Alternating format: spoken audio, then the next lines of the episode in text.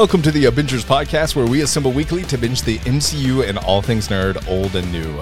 You can follow us on Facebook, Instagram, and Twitter at Abingers Podcast. That is one word, ladies and gentlemen, A B I N G E R S Podcast. Give us a like, a comment, and let us know what you think of the show.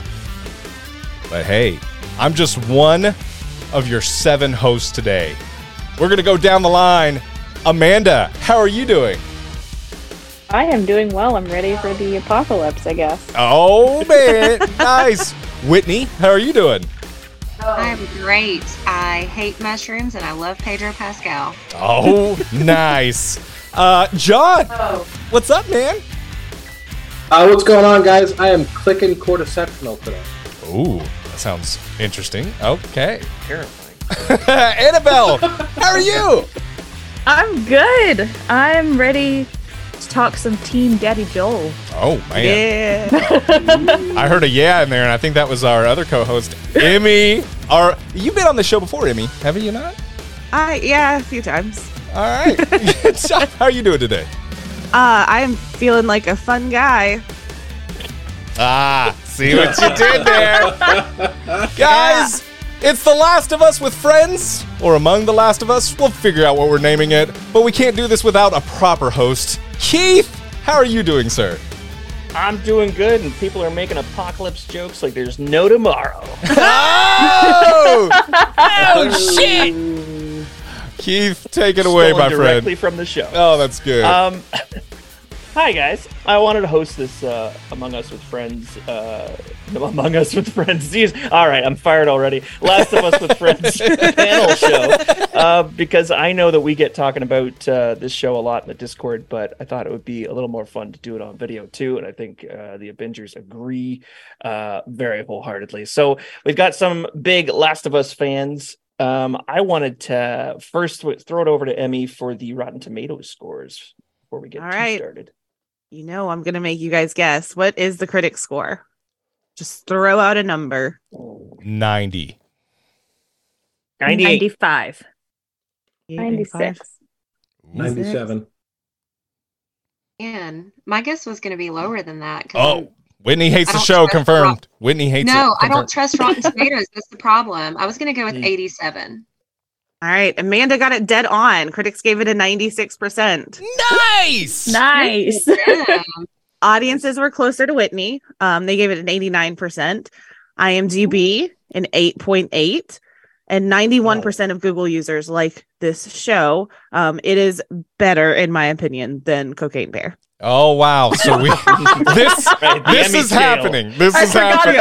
Yeah, this is a thing now. Okay, so better than Cocaine Bear. That's huge, Keith. Yep. I mean, It's an important grading system. I'm really glad you're sticking with it. Thank you. uh, I understand a couple of us uh, on the panel have a, a little bit of familiarity with the game. Um, I would only know when I would look up. Oh, uh, I heard that they did this uh, accurate as accurate as possible to the game, and then find out the list of things that they did, or you'd see what's on Twitter at the time. So, who is it that is familiar with the game uh, already before seeing the show? I have a Wii.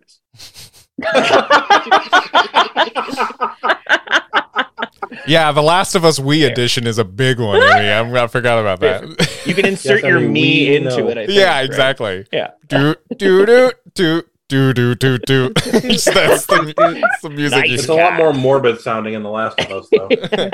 You have to actually fight the. Infected. Mm, yes. So, so who was it that was familiar with the game beforehand? That'd be myself. John?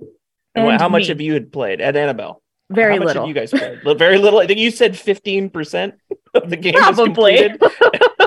Fair enough. And I think, what was it, capped out at episode two? You're like, I have no clue what's going to happen next. Yep. Thing? And then Alright, my husband has played it fully, so I got a little bit of knowledge from him as we were watching it. He would tell me the differences, but Fair. very little.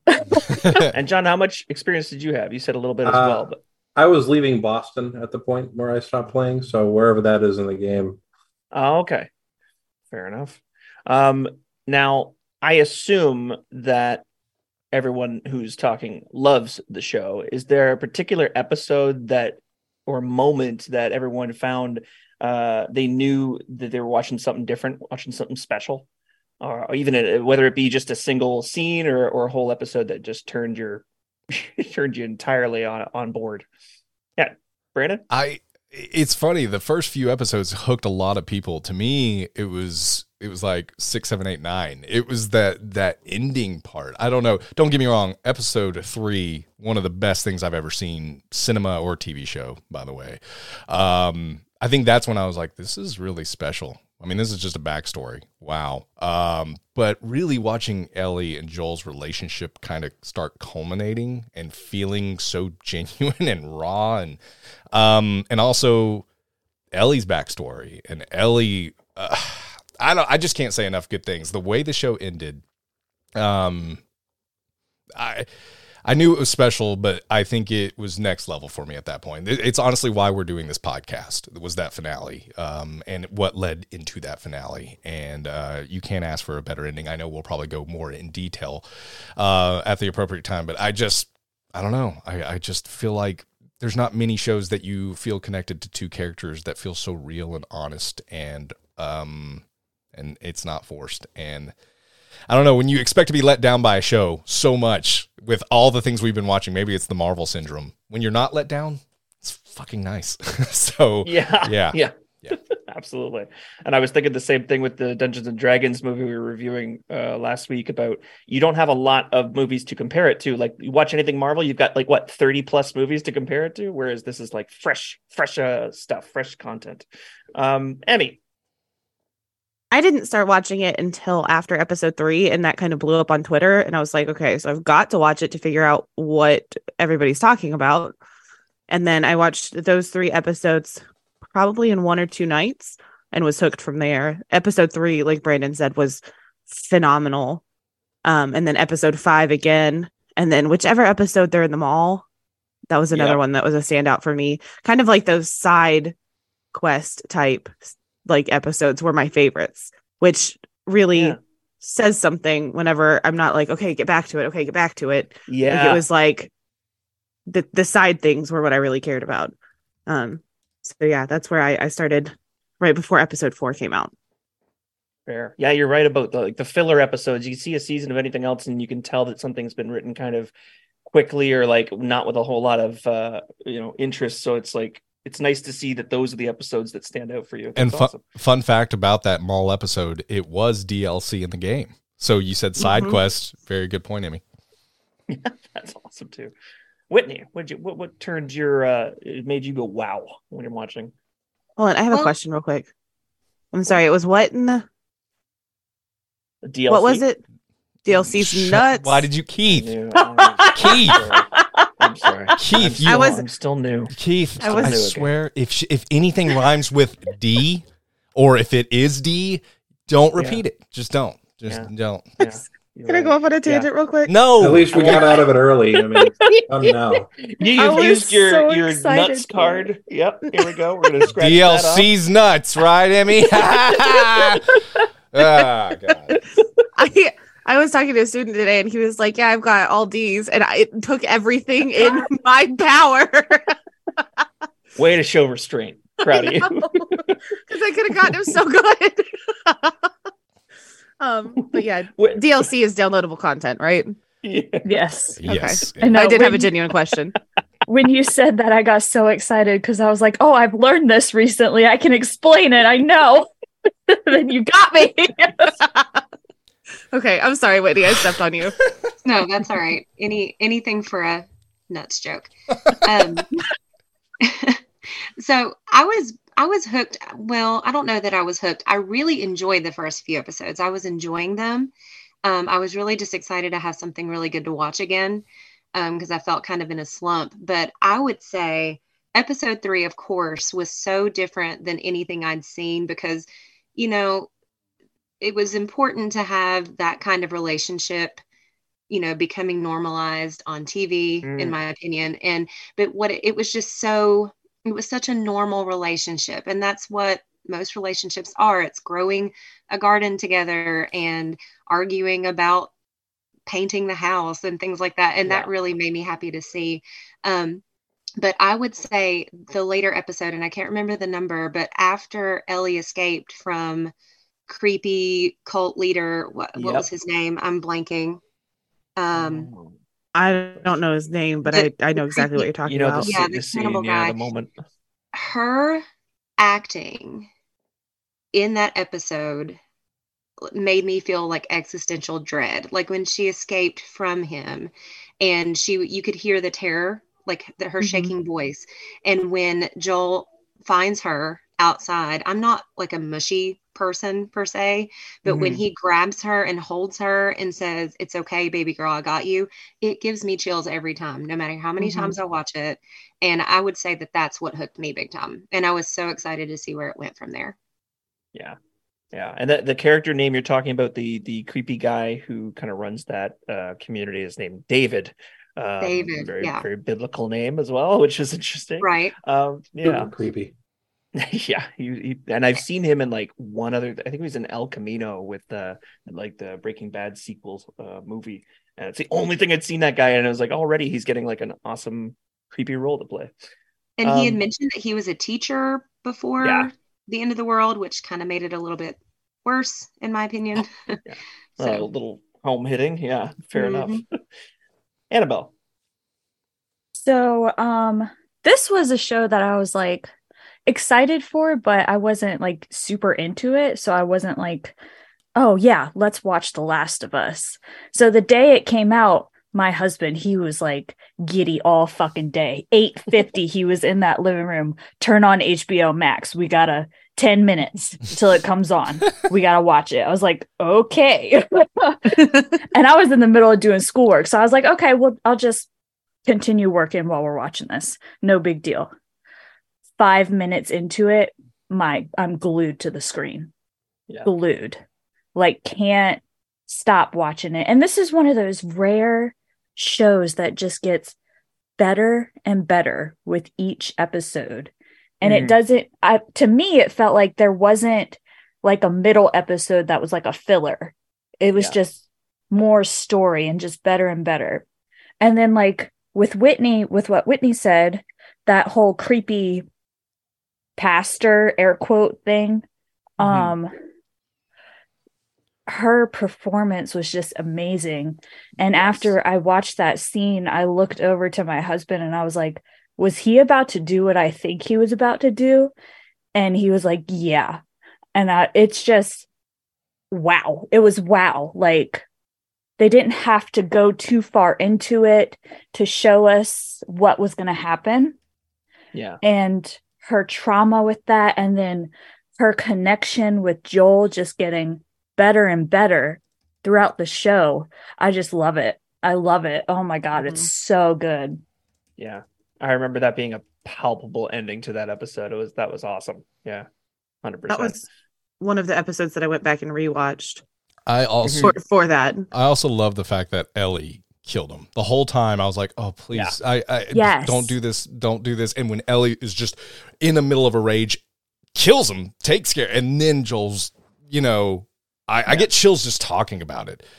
I, I that was stunning in all the best ways. I fucking loved the ending of that episode.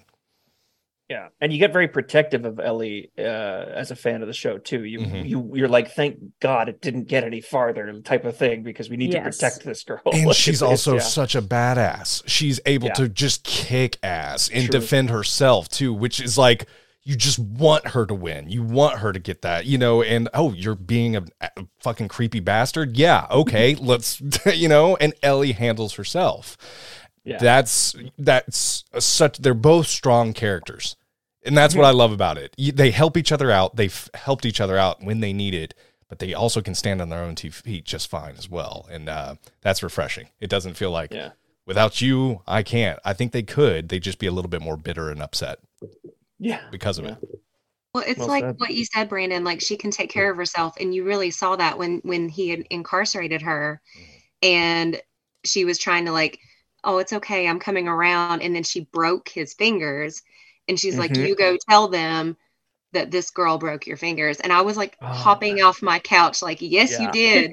you tell him what he did. You know, she can. You know, she needs Joel, and he needs her, but they can also hold their own.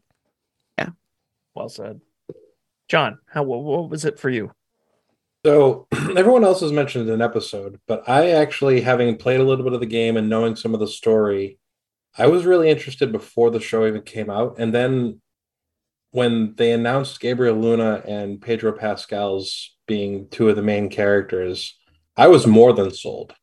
Mhm. I haven't seen anything that either of those two have done that I haven't liked. And when a cast as strong as those two is listed, it, it's almost impossible not to have a pretty solid interest from the get go. But then Yeah. the rollout from the first episode, just how can you not be hooked? Like legit, how can you not be hooked? And the sadness of the first episode is really, it's so hard. I mean, I, I don't know Yeah. how many other people besides myself here have kids, but Jesus Christ. Yeah. So yeah, I, I was sold from the get go. There wasn't there was no stopping me once I even heard about the show. Fair. And uh, I I know you didn't put up your Zoom hand, Amanda, but I will ask you, what was your wow moment? What got you seeing that this show was different or, or better than most? Yeah, I think I'm kind of just kind of gonna pull from a few things from what everybody else has said, but episode three was really, really good. Um, and I like character driven stories a lot. Um, I just tend to enjoy the way that those things are told a little bit more than some other things, but I really just liked that it was such a um, just such a different episode, and it was with two completely different people than we're used to seeing. But it was still so captivating and interesting, and you just wanted to know, you know, what was going to happen. But you could still kind of tell like this was not going to end well for these two people. Um, and then I also really liked the mall episode. Again, I forget what episode number that was, but it was really nice to see just that period of time um, with Ellie and Riley and getting to know both of them a little bit more. And I think it was kind like I just love the way that it was shot. And I think we can probably all maybe identify with that a little bit, just like having fun. I think in, in an abandoned mall like that, I think all of Oh. us have maybe thought about Hell something yeah. like that, or just like, you know, hanging out in a place that you're not supposed to be. Lights are kind of dark and all of that sort of thing. Um, and again, it was another one of those where you're like really rooting for these two, but you know from the beginning that it's just not going to end well. And it's so upsetting when it does. Yeah. You're just waiting for it to find out like how bad does it happen? You know, this Mm, yeah. this departure, this break with these two characters, and then it's like, oh, oh god, it was that bad. Mhm. yeah. All but then you keep wanting to oh, watch it. No, you're yeah exactly exactly it, it- it's it's it's one of those shows that like and it's true of any anything that tackles zombies or, or, or infection spreading kind of post-apocalyptic movies like eh, sadness is absolutely going to be a factor.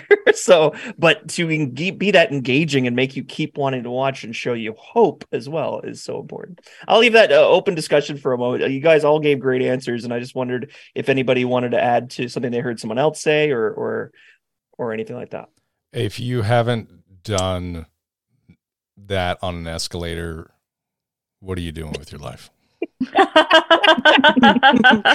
The running on the spot? Yeah. You're talking about? Yeah. I mean, yeah, you've had to do that, right? Okay. Just making sure. Okay. 100%. All E- right. Emmy?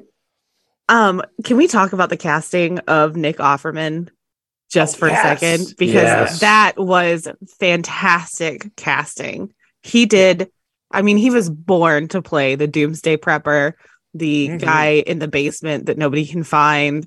Like, I feel like that part was made for him, and the fact that they actually cast him, kudos. It's fantastic.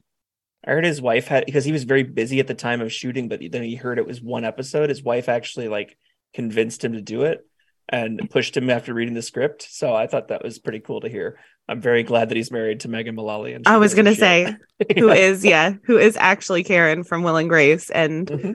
What do they call her in in parks and rec Oh, Tammy Two. Tammy Two yes i was like i know it was a s- second When he showed up in the with the braids in Parks and Rec, I lost it. I was like, okay, and like the like barely any mustache. Like torn off mustache. yeah, I'm sorry. Tammy two's in town. Um, There was like um, so yeah, much he's awesome. crossover between his Parks and Rec character and Frank. Mhm. And wait, he's Frank, right? no, he's, Bill. Bill. He's Yeah. No, he's Bill. Okay. And like the whole like he can build anything and he's he's a, like a handyman and then in Parks and Rec he goes to Home Depot and he's like I know more than you. I think And One I of think my- isn't he like that in real life? Like isn't he doesn't He's he a very do woodworking handyman. and Yep. yeah, yeah. he had a reality TV show with um, and Amy Poehler, yeah. with Amy Poehler. Yeah, that was I forget what it was actually called, but they would like make stuff. can't remember. It's like I a think it- maybe it was do making it? kind of.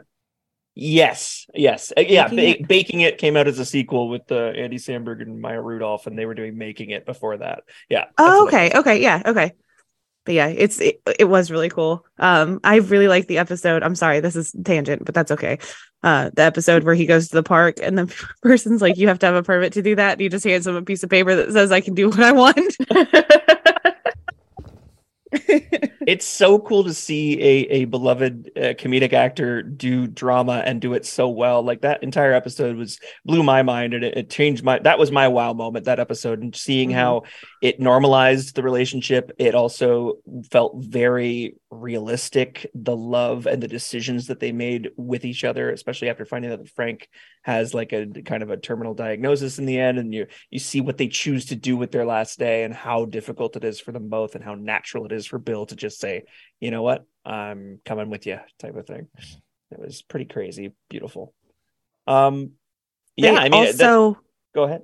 I'm sorry. They also like spoke with older people in the gay community to kind of get a sense for how to write the characters, which I thought was just a- an absolutely lovely point I love that. since neither of the actors are actually in the LGBTQIA community that they did want that input and they wanted that approval. Well, after Yeah. after kissing each other, they're definitely like can't go back now. I know if I ki- I know if I ki- uh, kiss Offerman, it's it's done. I'm not going back. After he plays such a beautiful ba- ballad on the piano, man. Yeah. Oh gosh. Yeah. Yeah. No. I mean, How can I- you resist the mustache tickles? yeah. No. No. We would just literally connect mustaches and just. Yeah, it- it would be- hey, I got the bad like chills there. docking. that was our that was our mustache hairs intertwining with one another. Um, you guys can't. docking? Yeah, you can't you can't see the visual I made, but um, I'm sure that you could take it other ways. But I was meaning mustache in the uh, in the the tickling sense. Um, anyway, we're gonna move on. Keith, help me get out of here. Thank you. Oh yeah, no problem. Um, the did anyone else have anything to say about that episode or or an episode that stood out for them as the best one in your opinion? I know it's hard to. This is a very consistent ep- or series for for how good each episode is, and it does feel like a crescendo for for some people. I know. Um, but yeah, what what uh, John? What what was your your your thoughts? Uh, in regards to the best episode, my favorite for sure was the last episode. Seeing the Mm. resolve and Joel's basically entire being to give potentially everything he has left in his life to save her was was just astounding to watch. Like he stopped caring about anybody but her. You could see Mhm. that the rest of life basically stopped for him when he found out that she almost basically accidentally gave her life for a cause that she believed in but didn't believe in the way they were trying to put it for her. Mm-hmm. So when he just basically went on a John Wick style rampage, I was um, I was all in with him, and I completely and utterly support his decision to do so. And that'll be a question for later. I'm going to save for the end. Uh, but uh, have, it's a really good point, and it raises a morality question I have for later. Um, Annabelle, what what was yours? Um, pretty much I'm gonna say the exact same thing as John. Um, that last episode, like honestly, the question, the best episode in the season is almost impossible to answer because they're Mhm. all amazing fucking episodes. How could you pick just one? But that last one was really like seeing the look on Joel's face when he's realizing what's happening. Like he's essentially losing his daughter all over again Mhm. and it's just like seeing him not even accept that he's just like fuck this goes on a john wick rampage through the hospital Your new favorite series of movies, right? If I if I remember Oh. the variant vendetta episode. oh it's Yeah. so good they're such good movies um and then the very end of it seeing Ellie's face and then her asking him that question. And we all know that she knows, but she's just hoping for something. She's just hoping that he, for a different outcome than what she knows. It's just, it, I've never been more excited for a second season in my entire Yeah. life. Yeah. And I know I know some people are scared about a second season knowing what they know about the games. I've I've talked to the, my one coworker who's familiar with both games and she's like, "Oh, I don't know. People are going to really hate this if they follow it exactly." And I'm like, "Okay, I don't want to know. I don't want to know anything. I just want to let the creators do what they're going to do." Uh, Yep. Brandon, what did you think? I'm actually going to choose something that no one's said before. Uh, the finale was my favorite episode. Um, um, no, uh, a fun fact. going? Yeah, fun fact. After the uh, the finale, that's actually I think where the first game ends, and so, so it's really kind of perfect that it ends there as well. Um, no, the finale. What I love about the finale is the discussion after the fact. Um, partially why you're hearing the show right now is I was on Discord talking with these amazing people and just they the, the debate was it the right thing to do? Was it was it or was it not? To me that's what i love is when there's a genuine honest discussion and and annabelle may disagree with me she's not wrong i'm not wrong we have we have opinions. And that i love the discussion. Captain america civil war remains top tier marvel for me because of the discussion it always brings. And um this episode of the last of us i i think it brings the finale of the last of us it brings a, a discussion to the table that i i think is the best part. And it as as fans of this that's what i want. I want to talk about this. I want to bring this up. I want to enjoy this with my friends both near and far. And um that's what i i, I absolutely loved it because yeah he did have the the anger and you're not taking my daughter. I completely understand. Did she get a choice too you know and did she get to ask? Did she get to find out? Was the lie worth it? I don't know. Um but that's what i love about this fucking show. And um and uh, there's a lot more to answer because you know ellie knows. You know it. Um maybe not the full story but she knows enough where okay is now what? And uh that's it's it's a fucking beautiful show man. Finale all and day. the everything about the the uh, the fact that anybody could question or have a debate really sells the fact that watching a tragic hero or a a anti-hero uh, is more interesting 100% in our day and age. Like my my we i my, me and my wife just finished our our watch through of breaking bad and i'd seen it a few times before but we watched it together we got to the end and she couldn't help but root for walt because even though he gets worse and worse and worse and he's just a terrible person by the end an anti-hero is more interesting to watch and it's making causes all sorts of drama. It's absolutely uh good question. Good point. Emmy what was the episode for you or the moment? I I'm I am actually going to be different than everybody else because I think that episode 5, the one with the oh, and I can't remember names, the brothers after they leave the safe city. oh yeah henry and sam Henry and oh Sam. my gosh. yeah That episode was absolutely heartbreaking. yeah I I really like ugh, at the end whenever she puts the board on the grave. Did we say spoiler alert? Nope. we did forget that. Whoopsie doo. We're gonna Uh, edit that after the fact. Yeah. um but yeah where she says i'm sorry i just that the last like i think it's like two minutes of that episode i was Yeah. just in tears and like what what what what um that episode really really did a number on me it took me a second to understand too that uh is it sam that's the the, the younger Yes. brother the Mhm. with- yeah so the fact that he faced away from ellie they were, they were sharing that room am, am i stepping on whitney's point okay whitney throw it to you No, You- you're you not can say that stepping on it. You go right ahead. I think I- we were I- thinking on the same wavelength. yeah it broke my heart to see that Mhm. that was the reason the kid was facing away from Ellie is because he knew he wouldn't hear her. Or no he, and it, so she would have to come around before he could attack her. So in the even the hypothesis that that he might have known that that was uh, the case is is really awesome uh, and really good story writing. But Um, that I learned that on the Vandaria Van Vandaria Very Variant Vendetta yeah. Almost. Variant Foodcast Foodcast Variant Vendetta podcast that so you know that the uh the fungus heals and so because he was still turned around and didn't hear her he was still in there he wasn't completely gone and taken over by the fungus oh that's Yeah. what it- is that a like because he asked the question Confirmed? like well i think so. I don't know. I don't know if it's Well, confirmed confirmed I, I'm not I wouldn't know I confirmed by haven't looked for variant that. vendetta That was a point that Matt made. yeah Um, Oh. Yeah, because he asks Ellie before he gets Mhm. all sick, like, are you still you inside? And then when she says his name the next morning, he turns around and looks at her, right?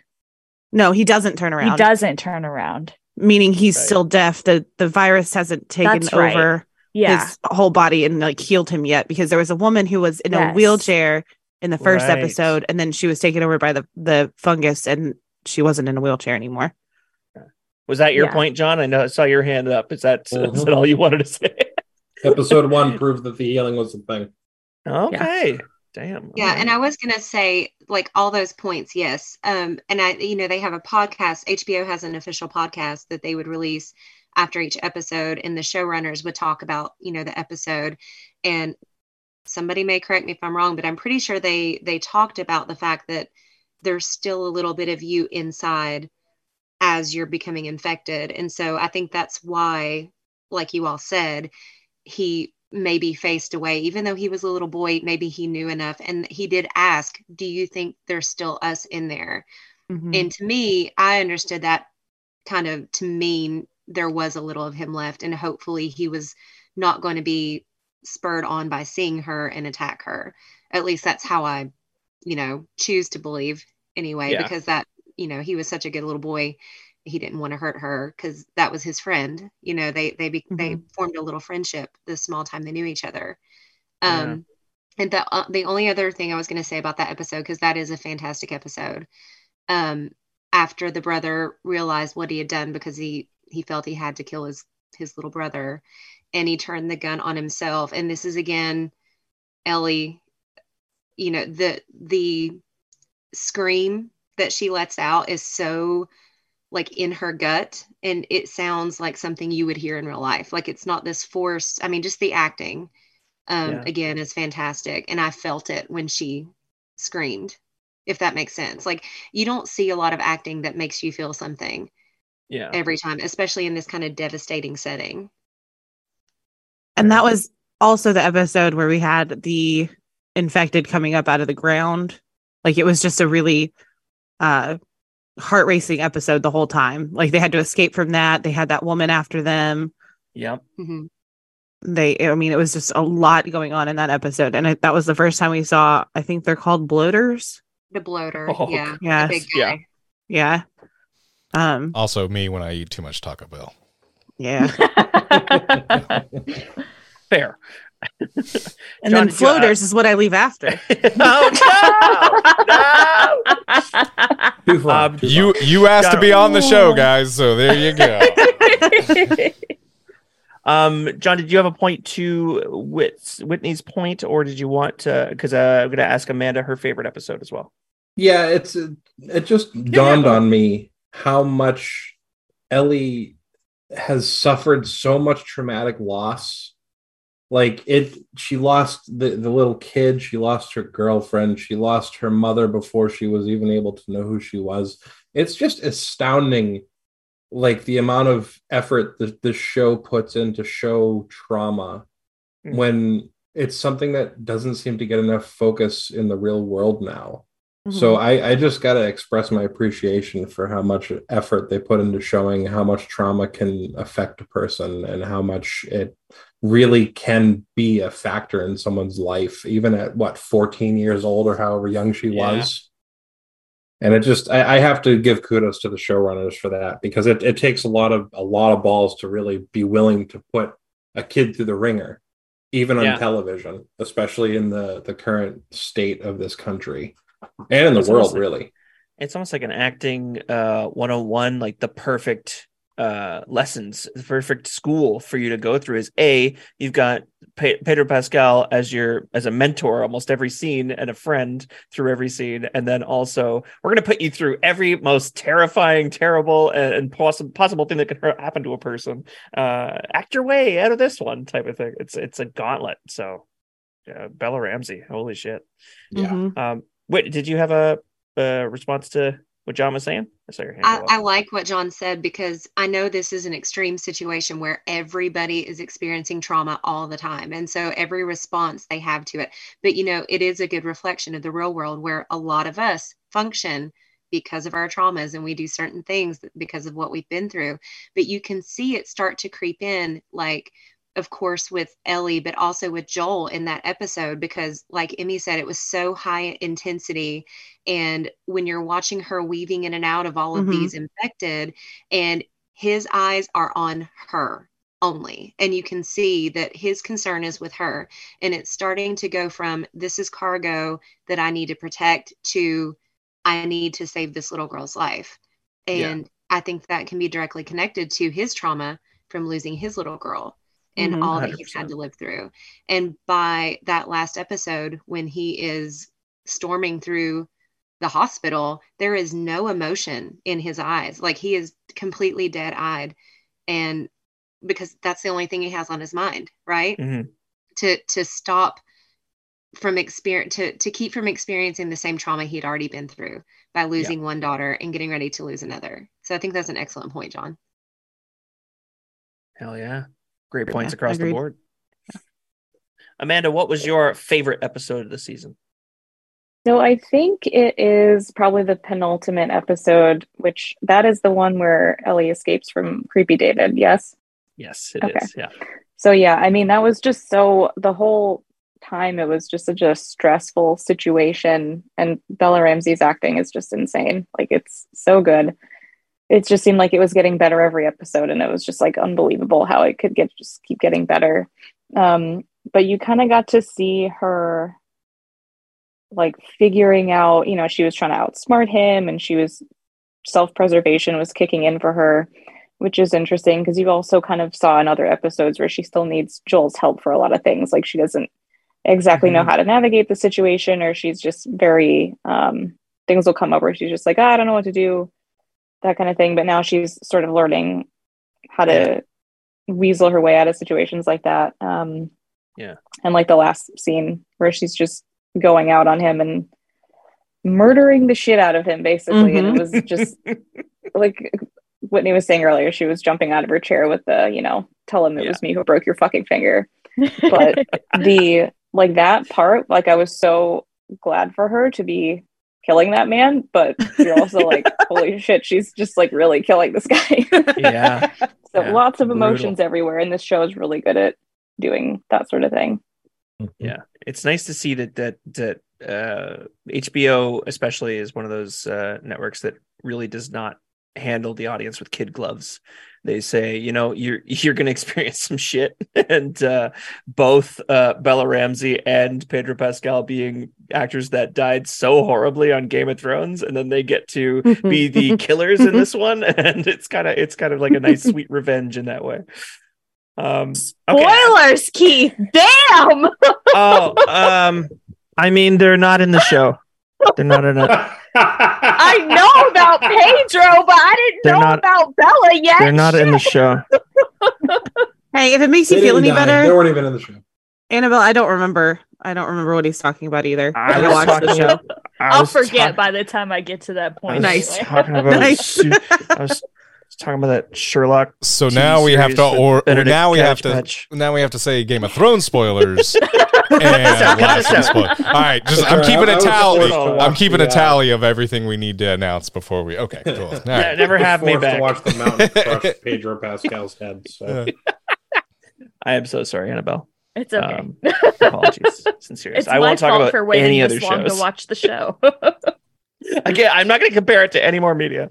Um, okay, so another question So for in The you. Walking Dead.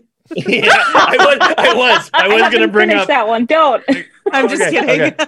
All right, Can y'all believe not. how that ended? Did you see?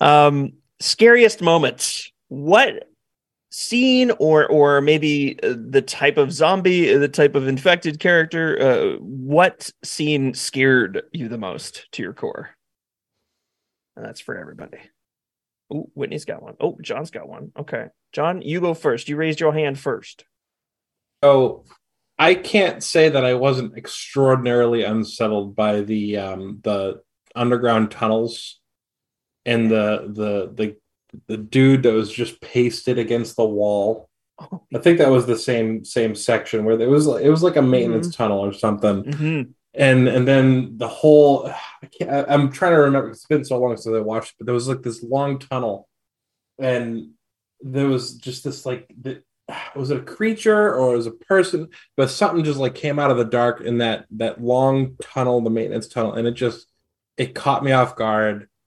And yeah, I don't get scared easily, but holy shit, that that entire the, the maintenance tunnel thing was just that was the spot like that that hit the spot. Yeah. and if and and well directed horror will always do that. And even if you're desensitized to it or you've seen a billion horror movies in your life really good stuff can still catch you off guard. I, I love that. Emmy you you don't like horror stuff at all. So i can't Mm-mm. imagine what you were doing at the edge of your seat during this series. How did you get through it? I know. I there were Covering your mm, do what? covering your eyes Yes, I did. I, yeah, there were multiple points that I had jump scares, and uh, those the infected looked ooh, gnarly. Um, but I do think that the most because okay, I don't like the supernaturally stuff, but like the more campy like vampires and like zombies and that kind of like I'm I'm semi okay with that. Like if it's like Yeah. unbelievable, it's more the like ghosty stuff that I'm not I can't handle. So this was okay for me. What really scared me was freaking David and how like Mm. humans can be the true horrific, terrible, awful. Like once the world goes to shit, like no rules, we're just gonna do whatever we want. Like even like to Whitney's point, even though he was a teacher who is sworn to help and like keep children safe, that he was just willing to throw that out the window and harm her like aggressively. Um Mhm. that to, to me was like the true like the the horror and the awfulness of some people's just nature well that was the real scary part that seemed like a canned answer but no that's that was a great answer. It's it's in these post-apocalyptic things or zombie things it's usually the the the freakiest ones things are the way it changes people and their Mhm. behavior. So it's a really cool thing to dive into as far as any any zombie kind of genre thing. I don't know Um, that it right like changed. I don't know that it changed him. I think it allowed him to be who he was originally it makes you wonder too when he was a teacher had this not infection not had happened would there be an end to his wrath or would he been able to go on and maybe he was always this this messed up and this uh villainous so uh, yeah yeah could be some justice going on there oh damn whitney what about you show. yeah, I think that's exactly right. But like, and who's to say if he even was a teacher? Because who knows if he's telling the truth? But if he was, had he done this before? Because he Mhm. seemed very comfortable with getting ready to assault Ellie in that Mhm. way. And it's if you're around children and you have that inclination, I mean, had you done it before? Um, but he was very scary. But for me, I think if I were to imagine myself in this world, the clickers were the Mhm. most terrifying part for me because I was trying to imagine because you, you hear the silence, if that makes sense, when they're in Yeah. that scene where they first see them. And Joel is like, from here on, we are silent, not quiet, silent. And I don't know if I would make it. You know what I mean? Like, I would think even my breathing would be too much. like, I, I just don't know if I could survive that situation. So I think about how how that would be in real life, and to me, that's terrifying. You know, and the bloaters and stuff. Yes, they're scary looking, and they could rip your head off, as we see. Um, but to they the clickers were so fast they could catch up with you really fast and they heard every little sound you made and i don't know i just found that really really scary Sure. And you'd have to you would have to dispose of them in a quiet way too. If you especially if you're Sure. low on ammo or you don't have your gun, like the gun's not going to be great either because you shoot them and now there's two more clickers beside you. Like, yeah. yeah because if uh, they're traveling in packs or whatever because you see in the one scene where the sun rolls over the ones that are on the ground they all kind of Mhm. respond at the Yeah. same time so yeah you may kill one but here come Like the a- rest of them that can overpower Like a you. hive mind too. Yeah. right Fair. Good answer. Annabelle, what scared the hell out of you? um, well, because Walking Dead has been on for so long, zombies don't really bother me that much. Mhm. Um, I've always been more scared of the people. Mhm. And that's another thing I love about this show is like, yes, it kind of has a focus on the infected and the dead people, but it's mainly about the live people that are trying to get through this apocalypse and survive. Um I think like what Whitney said, the sound of the clickers sends a chill down my spine every single time we hear it. Yeah. And honestly, like the the scene where they're in the um in the game, it's the museum. And I think it's the same thing in the show. It's a museum type thing. Um, where it differs is like in the game, it's soldiers and not really infected that are coming after them. But in the show, it's infected and like a clicker just comes out of nowhere. I jumped.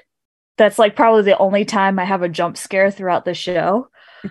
but another thing that really shook me to my core was like with what Whitney and pretty much everybody else said with David and the look of excitement on his Mm. face as he's pinning Yeah. Ellie down and the the buildings like burning around them and he just doesn't give a fuck.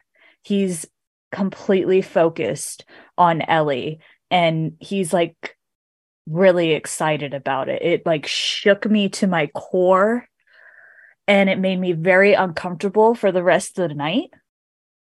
And then another moment that honestly the sh- the episode ended and I sat there for 5 minutes after the credits just looking at a blank screen cuz I was just like I don't know what to do with myself was when Henry just shot himself after he Yeah. shot his brother. It was I was not expecting it at all. And then Ellie's scream was just it it hits you and I literally sat there like I don't know how to process what we just watched. Yeah. Amazing That's it. fucking show. You guys are reminding me of parts of the series that I I'm it makes me want to rewatch it tonight for sure. And, and the and the idea too of like a mercy kill, you see that a lot in these kind of long running things. That, the, well, you mentioned The Walking Dead, like they like mercy kills become a thing that characters have to deal with having done, and that changes their character again. And it's not only the world around you, but what you have to do uh for what you feel is right and is it right you just it kind of continues to uh, you know uh affect these characters long term it's, it's yeah it's a great point brandon Uh, mine was uh, Kathleen. Just look at her. Like, may I speak to the manager, please? I mean, that's the vibes I get. Um, no, I'm kidding. Um, the the easy answer is uh, David, and I would agree. So I'm gonna. I think that was what I started with, but I'm gonna switch up gears because it's just to talk about something else that was really really frightening to me. Uh, Tess, when she's standing there all by herself, and this fucking mushroom monster. We'll just call them mombies, I guess, mushroom zombies. um, just literally was like, just kind of, and then right, and then I was like, nope, fuck that, fuck that, no. Um, I I just that was creepy. That was horrible. I hated it. I had to look away. Um, and anytime I have to, yeah, I just there was multiple parts of the show I had to look away. That was the first time watching You the just show. wanted a smooch, Brandon. Yeah, well, I, I've heard of mushrooms on my pizza, but not like that. That is uh, that is interesting. So uh, that was the first time I had to look away watching the show. So I'm gonna just go to that one. And also Tess, as weird as it sounds, I got really drawn to her character in such a short amount of time. You know she's not gonna make it. You could tell by the promotional art. You can tell by what's gonna happen. Okay, like I, I know people were probably thinking. At least I was. Like all these people, I'm like, well, I know it's Pedro and it's you know Ellie. I, I know it's those two. So what's going to happen to all these people around them? Probably bad things. Um, but I still felt very drawn to Tess, and when she's by herself, kind of dealing with all this moment, also getting tongued by a mombi, it was not nice. I didn't like it. So anyway, Fair. Yeah. Fair. And Emmy, I know you raised your hand in Zoom, but I got to ask Amanda first because you went first on the scary moments. So I'm going to go Yeah. Amanda, then you. Go for it. All right. Um, I think it was just that whole scene where um Fedra was chasing them. They were with Henry and Sam, and then the town was on fire, and then the bloater comes up out of the ground, and then Yeah. I don't remember exactly what was going on, but the the lady who's coming after them gets Mm. attacked by one, like right as she's about to Yeah. kill whoever it is. That one particular that like leapt on her, I feel like its movements were very like disgusting and like the limbs were all over the place. So that one I did not enjoy that. I was like yelling a lot during that scene. I do remember that scene being very stressful. 100%. Emmy, what you got? Um, so when Whitney was talking about the clickers, it just kind of uh, I put myself into that situation as well. Um, and I'm a very vocal person when I'm scared. Um, so when I go to Dollywood with, well, when I went to Dollywood with my eighth graders, we're going to the Chattanooga Aquarium this year. Whatever. You don't sound bitter at all. Aquariums are cool, man. What what the hell? Hey, you might Yeah, a yeah, but it's- flounder. It's the Chattanooga Aquarium, though. I've been there so many times, and the whole city smells like poo poo. okay. What about those kids who've never been there and have never smelled That's poo-poo? okay. That's true, but they also most of them haven't been to Dollywood So- either, and Dollywood is so much better. I but that's Alright. okay. I That's went okay. just Next, recently, and there was no poo smell, and the aquarium was fun. So that's you go. They bullshit. I went to grad to school get in rid of the Chattanooga. It smells like poo. Mm. uh, maybe Um, it's there you maybe go. you're soiling yourself before you get there. Have you ever checked your? Yeah, any Chattanoogans uh, listening? Uh, I can tell you. I can tell you. The only time the city smells like poo is when I'm with Emmy. It's it's. Oh my god! So that's it. I think we just Sherlock solved this, uh, and there we go. she just. Nope. I'm pretty sure it's the city. I'm sorry, Chattanooga. um, I'm sorry that I poop myself when I'm there. um, but no, it's uh, that jokes. entire demographic. jokes on uh, eighth grade. Uh, not going to Dollywood because I signed up to be a chaperone for the band because they're going to Dollywood, and that sounds like fun anyway. Um, Do you get to see where they're going before you chap, chap, chap chaperone? Before you chaperone, is that what you're gonna say? Like I'm just. Before you chat Chattanoogan, yeah. I was just talking to the band teacher, and he said something about he's th- them having a band competition coming up, and I was like, oh yeah, I would totally chaperone that. And then it was Dollywood. Oh, Ah! lucky duck. Yep. Well In my done. head, Dolly Parton herself is going to be there to award the champions, and it will be my middle school band. I'm very excited. That'd be, that'd be special. Today on Delusion Delusions with Emmy. yeah, just just to update everybody, Lizzo did not play Peaches by Jack Black. Get your money refunded now, Amy. That's bullshit. No, it was totally fine. It was it was it was a fantastic show. Um. Anyway, no. So there's a sh- what's the train one there? Lightning, not lightning rod. The one where you're inside and the animatronics. I've talked about it before. Emmy, Last of Us. Blazing Fury. Last of Us, Dolly- Emmy. Last of Us, Emmy. Blazing Fury. Oh my god. Blazing There Fury. go. Okay, Yeah. so I'm a very vocal scared person. So I rode Yeah. that for the first time with my kids last year and I was screaming the whole time.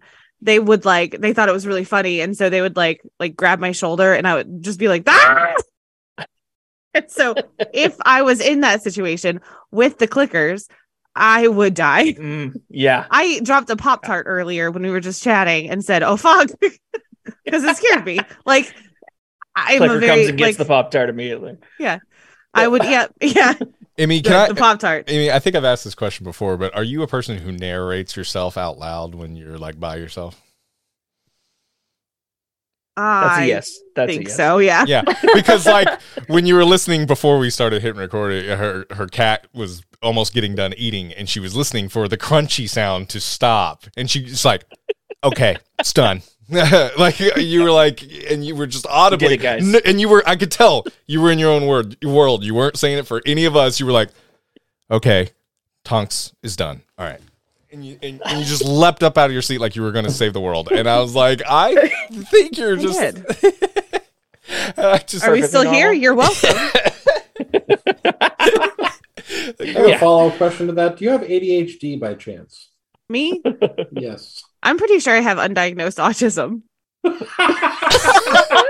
Same. I also I- narrate my life out loud to myself when I'm alone. I do. I well. sometimes I sing it. It's a musical. Oh God.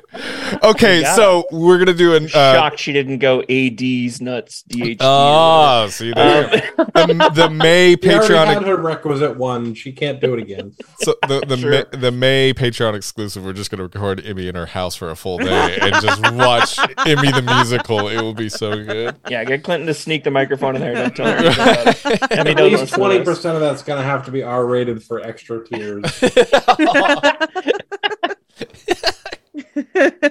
Um, a couple people have mentioned uh, some other characters other than the ones that get talked about the most, which are absolutely, obviously, Joel and Ellie, but uh, also David has been talked about a lot, and Bill and Frank.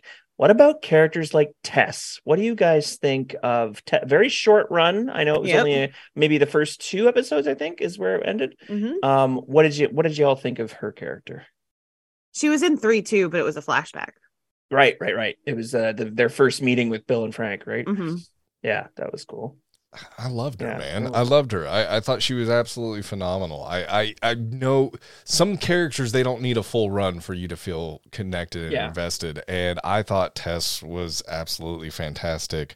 Uh, she was played by Anna Torv, I believe. Uh, and yeah, she she did phenomenal for the little she was given. Um, yeah, I would even be fine with a backstory or a prequel with her in it. Right. Yeah. Yeah. Yeah. Whitney, what do you what do you think?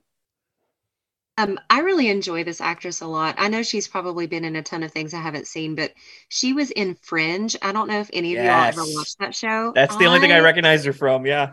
love that show and um i there's something about her voice that's very calming um and her demeanor that i really enjoy but and it's funny this is off topic but she her name in that show was olive and that's my kid's nickname which is Right. kind of funny it, it wasn't on purpose but um anyway i think that tess was interesting because she was so driven like she didn't even really question this um task that they were given to take Ellie to the hospital. Um, and she was, you know, the one that convinced Joel to do it in the first place. And I feel like, you know, just the little scenes of her coming back into their apartment and slipping her arm around him while he was laying in bed. And it was almost like she was his first um, kind of slow foray back into a normal relationship.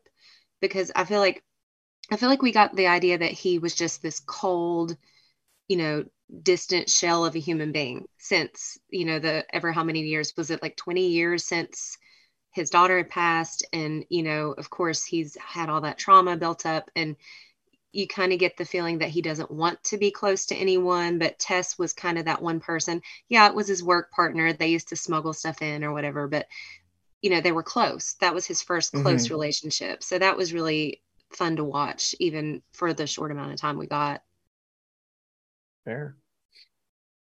John, what are your thoughts on Tess? Uh, I thought she was great. I just got to give credit to the actress for being willing to make out with the mushroom character. Um, that was that was wild to me because it, Yeah.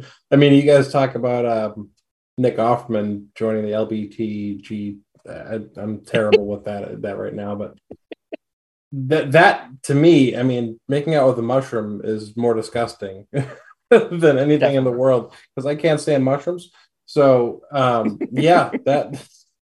no, seriously, no. Tess was great. I thought that not knowing her character well enough from the game, I feel like she could have had a full even show dedicated to just her development because of how real she felt, how grounded she felt. And and then her willingness to just basically stand her ground at the end there before you know taking her basically taking herself out rather than going the um the infected route was Yeah, I mean, probably a own bolder terms. decision than I could have made myself Yeah. personally. fair. Emmy. I feel like I kind of forgot about Tess because she did leave us early on in this in the series. Um, but now hearing you guys talk about it, I think that that added to some of Joel's resentment for Ellie, he, like some of those Mhm. walls that he built back up because he was close to this person. She sacrificed herself for this cargo at that point, Yeah, and Yeah. he was like, "I have to do this because I was close to this person, but also you're the reason she's gone." Yeah. I think that was they did they did kind of delve into that tone in the Bill and Frank episode. I think when you do see, I think you see Joel and, and Ellie at, at the end. Um, yeah, absolutely. The, the the tone that Joel has in that moment is so resentful to a degree. Um, but yeah, hundred percent. Okay, well, I got another question for you. another another uh, character. Um, what did you guys think of Riley? Oh, I absolutely love Riley. Riley, Riley was fantastic. I like that she was a little bit of a badass and she pushed Elle out of her comfort zone and like, we're gonna like make poor decisions and do this. And it was just that was such a sweet little friendship and such a breath of fresh air for a second that I I got to see Ellie in her her element It in her excuse me her Ellie element I ah. knew I was gonna do it if you didn't. I was gonna do it. It was So I'm almost. glad you did it. it was nice to see Ellie. Yeah, you're exactly right, Emmy. Just to be a kid, uh, you know, Mhm. just to be a teenager running around in the mall, and you can tell. I, you never see Ellie that way the entire. Maybe besides reading dad jokes, which is amazing. Yeah. but that Yeah. that that glimmer in her eye, she had it the entire time she was with Riley, and uh, just it's it. Everyone remembers maybe, uh, you know, being a teenager and having that. Having that guy or girl, or Big crush. uh, yeah, it's like oh, I'll I'll run up an escalator backward for you all day. It- you know, like it, it was it was really cool, especially seeing Ellie in there in that uh, moment. And what a cool throwback, you know, story. And I, I, I think it was you, Emmy. Was like the side stuff never felt like side stuff. Like I was invested in it the whole Mhm. time.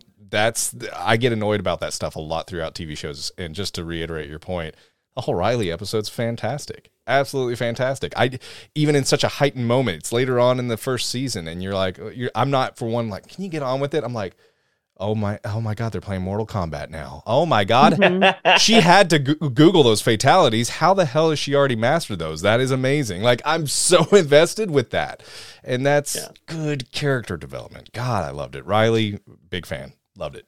And it, was essentially the the episode we needed for because I never felt like uh, the few the few things I was shocked by this this series was the balance of Joel and Ellie's characters. You never feel hundred percent like Ellie's a sidekick. She's not she's not second fiddle to Joel at all. You get to meet her quick, and then she gets an episode of her own, a backstory of her own. Whereas the first episode was more dedicated to Joel. She gets to show her trauma, and it's like she's just on the same playing field um level playing field. And and again the normalization of that episode with Riley just just super relatable. You can have a crush when you're when you're that young and just the butterflies in the stomach and, and everything becomes very uh, and it didn't matter. And maybe they grew up in a time because it happened after the uh, infection that when she was born was already happening right? Maybe she grew up in a time when it wasn't uh, stigmatized so Mm. who knows maybe it was just a normal crush for a person instead of a thing they have to go back and forth on all the time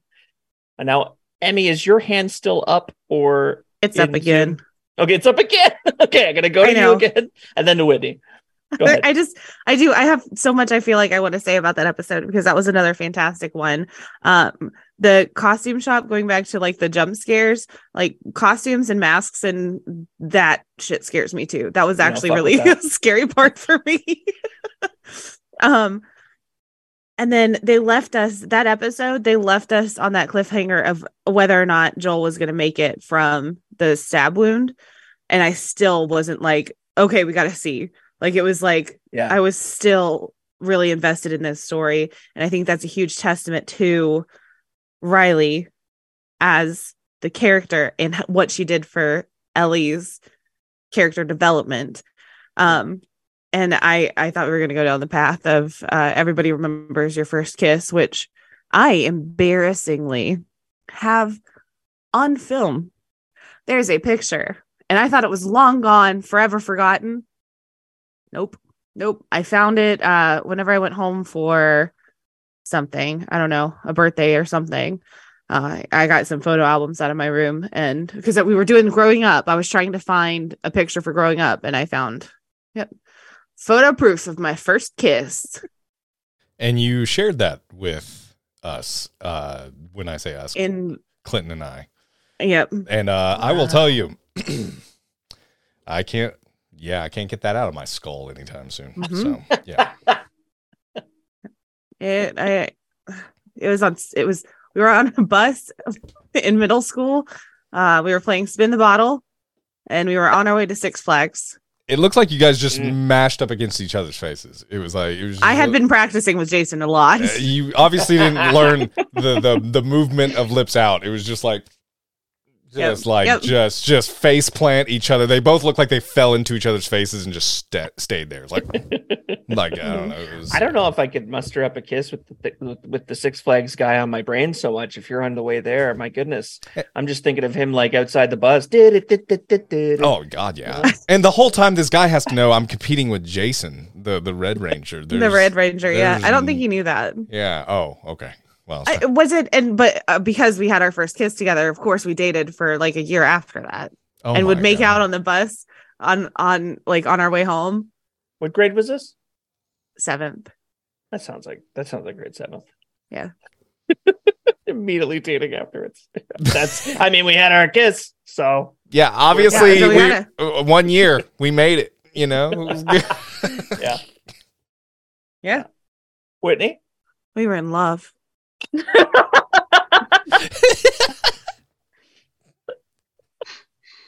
Um, I was just gonna say, I, I really like the actress who plays um, Riley. Um, I was a fan of hers on Euphoria. Mm. I don't know if anybody watched that, but um, she was really good in that. And I think they did a really good job that episode of kind of there was the juxtaposition of the the abandon and the fun that they were having outside of this like super militaristic childhood that they had both experienced. And mm-hmm. I don't know about you guys, but during the whole episode, I'm like, oh, this is so cute. They're having fun. But I also felt dread because I, I you know, you kind of just knew something was going to happen, but you didn't know when. And the camera would keep panning to the like these dark recesses of abandoned stores. And I was like glued to the TV, like, is that something popping out of there, you know? Mhm.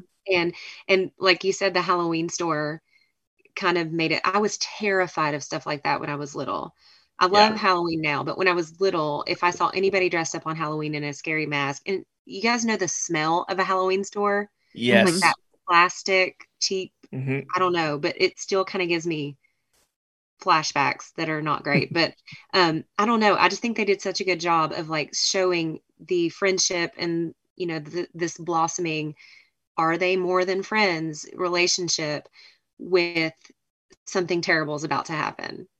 Yeah. i don't know. They just did such a good job at that. Yeah, there was a very good eerie suspensefulness that whole episode because you know things don't work out and it's it's but you didn't get the whole story. So we need this episode. Like it, like if you get a show that explains too much then you get a flashback of it it does feel like a filler. Whereas this was kept from Mhm. us we don't really know what happened to her but we want to because she's already so charismatic and so loved by that episode so um, right, because Amanda, Ellie's did you- only given hints so far. She was like, you know, you're not the first person I've seen, you know, to die, and and, and just all this other stuff. Yeah. And you're like, well, something's gone on here, you know. yeah But yeah, that's an excellent point. subtle hints and people don't like that you don't open up about that kind of thing that happens to you so it's it's it's something that uh very natural for her to not to, to withhold that information it's not just a like a story uh trick it's it's more more real than that amanda did you have any thoughts on tess or riley in your in your watching Um, so I think pretty much the same thoughts on Tess as everybody else. I felt like she was a good anchor for Joel, and you know, obviously that didn't last too long, but that was kind of nice to see just him getting back into the routine of things. Um, and then for Riley, I like I said earlier, I really did like that episode a lot. Um, and it was nice to see kind of like the that the innocence was still able to be present even though they're living in such a society and like had been born into it so that's all that they knew but Mm. um everything that riley was doing was just so sweet and i was like this is incredible. Like she's such a young girl and like all this stuff that she's planning for her friend or like you know Mhm. potentially maybe more than that. It's like the sweetest stuff i'd ever seen. So good on her for planning all that stuff. Yeah. it was a truly well written little like romance story that we got from and such a, a kind like an innocent one too which is really sweet. The the actress who played uh riley is named storm reed. And i think yeah brandon you said earlier tess was played by anna torv um yeah both of them knocked it out of the park. Is there any other uh, i was going to ask any other other supporting actors that we want to talk about before moving on but but emmy you look like you got a you got a I- hand up. What's yeah, because Storm Reed was also in. She was the daughter of Bloodshot in Suicide Squad, the Suicide Squad, oh! The one in the jail Blood- who's like, uh, yeah, the one uh, blood um blood sport blood the character that blood. Idris Elba played? Yes, yes yes. I didn't i remember recognizing her after because i just watched that movie again a couple days ago but um i remember being like i gotta look up who that is because i don't know why i know her face because she didn't look exactly like riley obviously but yeah that was yeah Good- she's also good. twenty. She plays sixteen really well for twenty. yeah and she was supposed to be a teensy bit older than than ellie right I So think she was 16 and ellie's what in the game or in the show 14 or 15. 14 okay john God, Um, I forget. Is his brother's name Tommy? Joel's brother Yes. is his name Tommy. Yeah. Gabriel Luna just killed this role. I mean, it Mhm. wasn't huge, but the the emotion that you felt from him with when him and Joel got back together at their their little, you know, their their compound or whatever you want to call it, and then his emotion for his wife and the forthcoming child, and then his willingness to almost to not necessarily give it up, but to do what Joel thought he couldn't do Yeah. for the sake of the mission was. See, I love Gabriel Luna. I think he's just so fantastic, and just he he did such a great job with this, and he deserves a lot more credit than just a a, a secondary role to the to the main character. And it would be nice to see him come back for season two and have a bigger role. So Yeah. yeah. I def- same he, he was he killed it I go ahead def- brandon I definitely want to speak to that, John, because I also love the the almost animosity between the two. Like it was silent. It was silent animosity, but as someone who has brother issues abound, um, I felt that that, that hug, that embrace that they had. It's not all just happy to see you. It's also, mm, you know, we we've got some shit to iron out, man.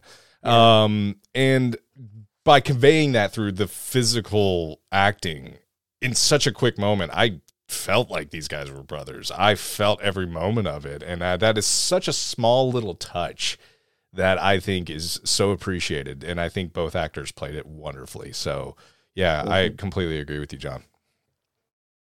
hundred percent. That was a nice heart to heart that they had with the, you know, a lot of unanswered questions, a lot of time lost between them to finally get back together. Did anyone else want to live at that compound that Tommy was at? Holy shit, that was like Christmas village perfection. I wanted to be there so bad. I was like, I'm used to cold, so I'm fine with it. Yeah, but did you see the movie theater? It looked like shit. See, I was gonna say they had a movie theater. You you're so negative. Yeah. Oh, was like oh, sorry, sorry. And Whitney and I have two different opinions. They had a movie theater. I'm like, Yes, but it was shit. Uh, you know. So yeah. Anyway, sorry. Listen, these kids have never even seen an airplane flying in the air. True. Their shitty movie theater will suffice, I think. It's really funny that I've, I've been, and I will not spoil anything Walking Dead related. I promise. I'm not going to spoil Go it. ahead. I don't care. The show sucks. What? There what? was a. Oh, we'll we'll get into it, sir. Um, no, but the, uh, there. I just want. I've been rewatching it because I I have a, a hole in my heart after this show ended, and I wanted to go back to the first ever show about something like this, which is, had never been done before. It was always movies only, zombie movies only. It was never a TV series. Um, so The Walking Dead. There was an episode where Carol actually brings up the fact that I used to hate noise pollution. I used to hate the the car alarms and the people and the and the whatever. But right now, what I wouldn't give to see a a fucking plane fly over us right now. Like it would be like just to act like there was some normalcy going on again. You know, those things you take for granted, the things you Mhm. think you would never miss in a million years. And it's like, yeah, I would love some noise pollution uh, right now. It's it's funny. Um, any other thoughts on any other supporting characters or supporting it? Uh, yeah, Whitney. I thought Melanie, is it Melanie Lynskey, did a fantastic job as a villain. As Kathleen, I think it was. Yeah, Yeah. I'm not used to seeing her in a villain role. You know, she's very soft spoken and and and quiet and and very well well spoken, but um, she was a little unhinged and she wasn't super aggressive. She didn't yell a lot. It's just like Yeah. the scene where she's like, uh, where Joel had shot one of their men, and she's like. Can he be saved by a doctor? And they were like, no. So she just goes straight back and kills the doctor Yeah. that had ratted out um, her brother. Um, so I think that those little villainous hints that aren't super over, like you, you, they're not in your face, Mhm. are really They're good. Grounded. They're- did a great job. Yeah. Nothing about this other than the, the subject matter of, of a mushroom virus like this. Nothing about the performances were was insanely off kilter or or elevated to a weird fantasy level. It was all incredibly grounded in reality. Yeah. I, I'm gonna pivot real quick though. Speaking of that, like the virus, the very beginning of this entire show, that like opening five ten minutes is. We didn't talk about this, but fucking terrifying. I mean, that is fucking terrifying. And you're like, holy shit. If I mean, the fact that we, I, I mean, I always feel like we're just, you know, we're just, in the words of Dashboard Confessional, hope dangles on a string like slow spinning redemption. I feel like we are just sometimes just barely hanging on. And that, when he says that, like where they're like, you know, oh God, yeah, well, we got to worry about mushrooms, haha. And then he finishes it and everyone's like, oh shit.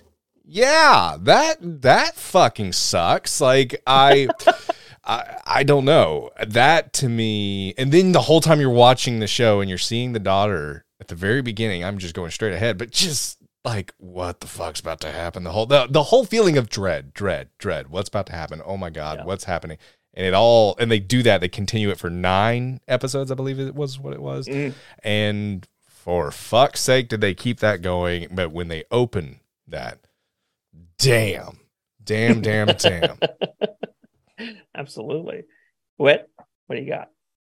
I think you're exactly right. And I totally forgot about it until you mentioned that, Brandon, but it was so realistic. And the fact that everybody watching this show was probably Googling cordyceps after this episode and seeing that it is a real fungus that Mhm. does turn ants basically into a zombie.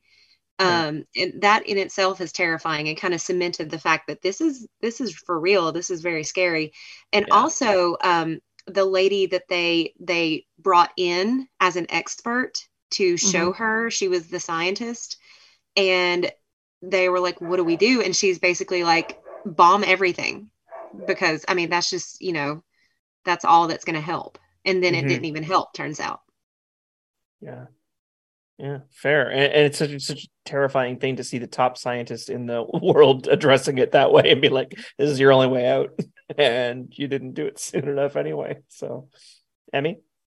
Um, another side character that is only in the first episode, but I think did a fantastic job was his his daughter.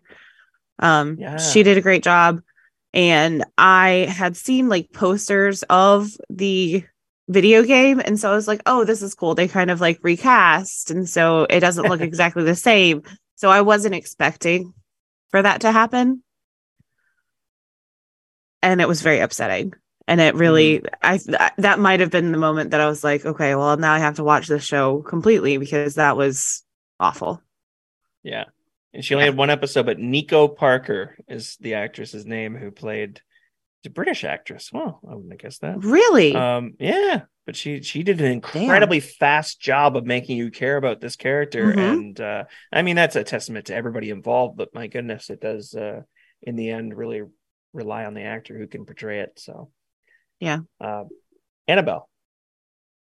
Um, so pretty much backtrack uh to what Brandon and Whitney were talking about with the whole explaining the virus and how it actually works.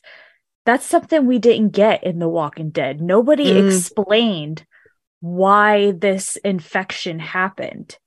And the fact that we got this explanation in this was amazing. I loved it. And then the whole time we're watching it, I'm listening to this guy, and he's like, Yeah, it's theoretical, but let's say the earth heats up and these cordyceps they evolve like everybody else in the world evolves.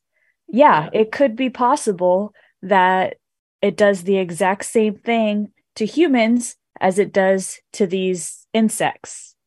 Yeah, the terror that you just kind of sit and feel because you're like um the the the world is heating up very quickly. Um this could be us within the next 10 or 15 years. We don't know.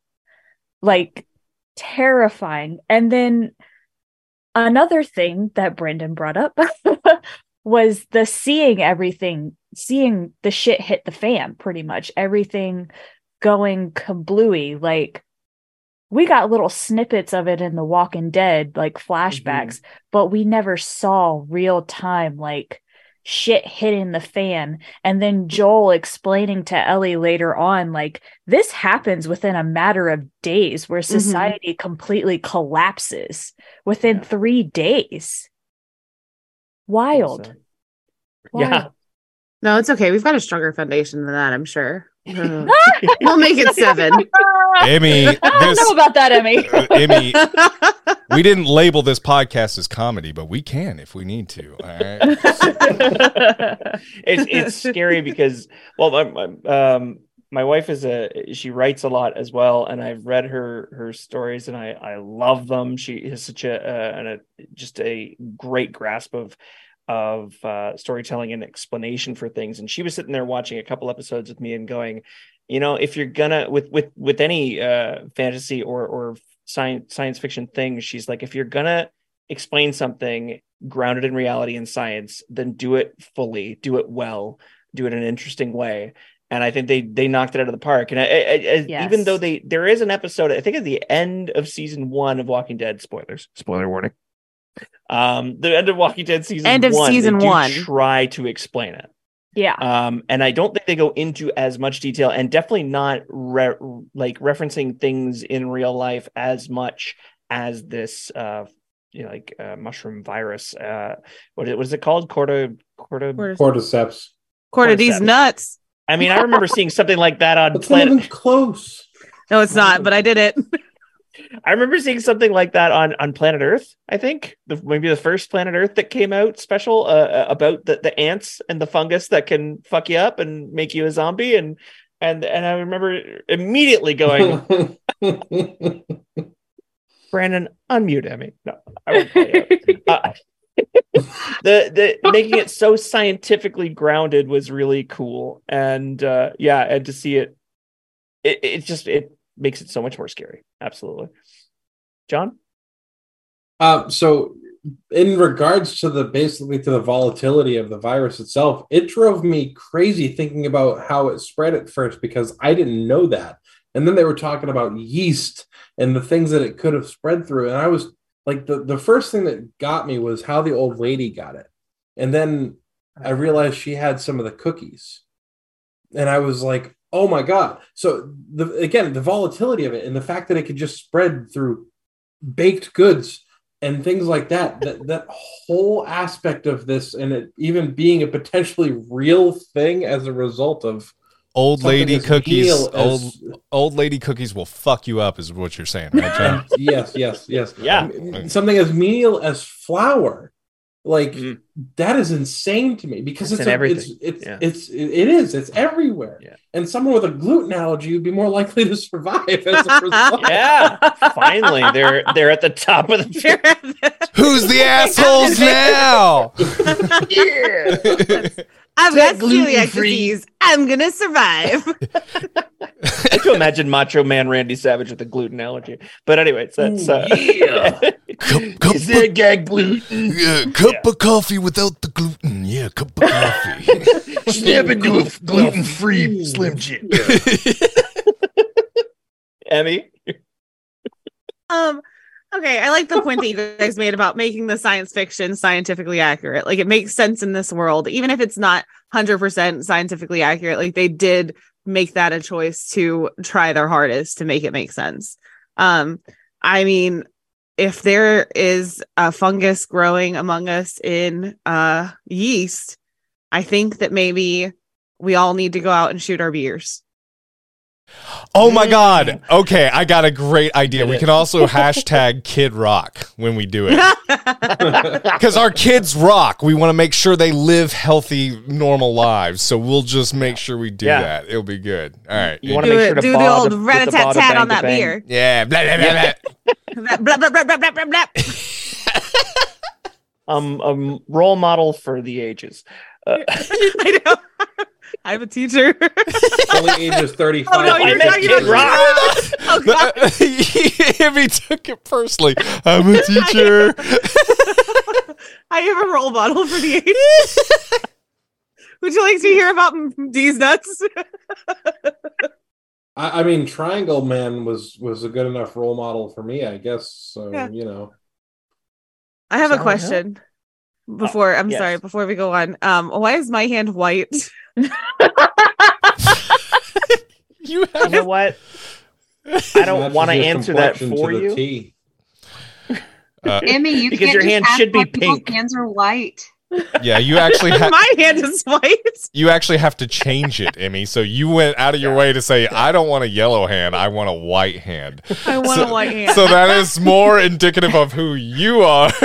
When's Zoom's White Hand Month? now I know I know your memory's bad, Emmy, but there was a night you were podcasting, you're like, you know I want everyone to know I'm white. Yeah. I Oh, think On we we, can video. tell. yeah. You blend in with the winter.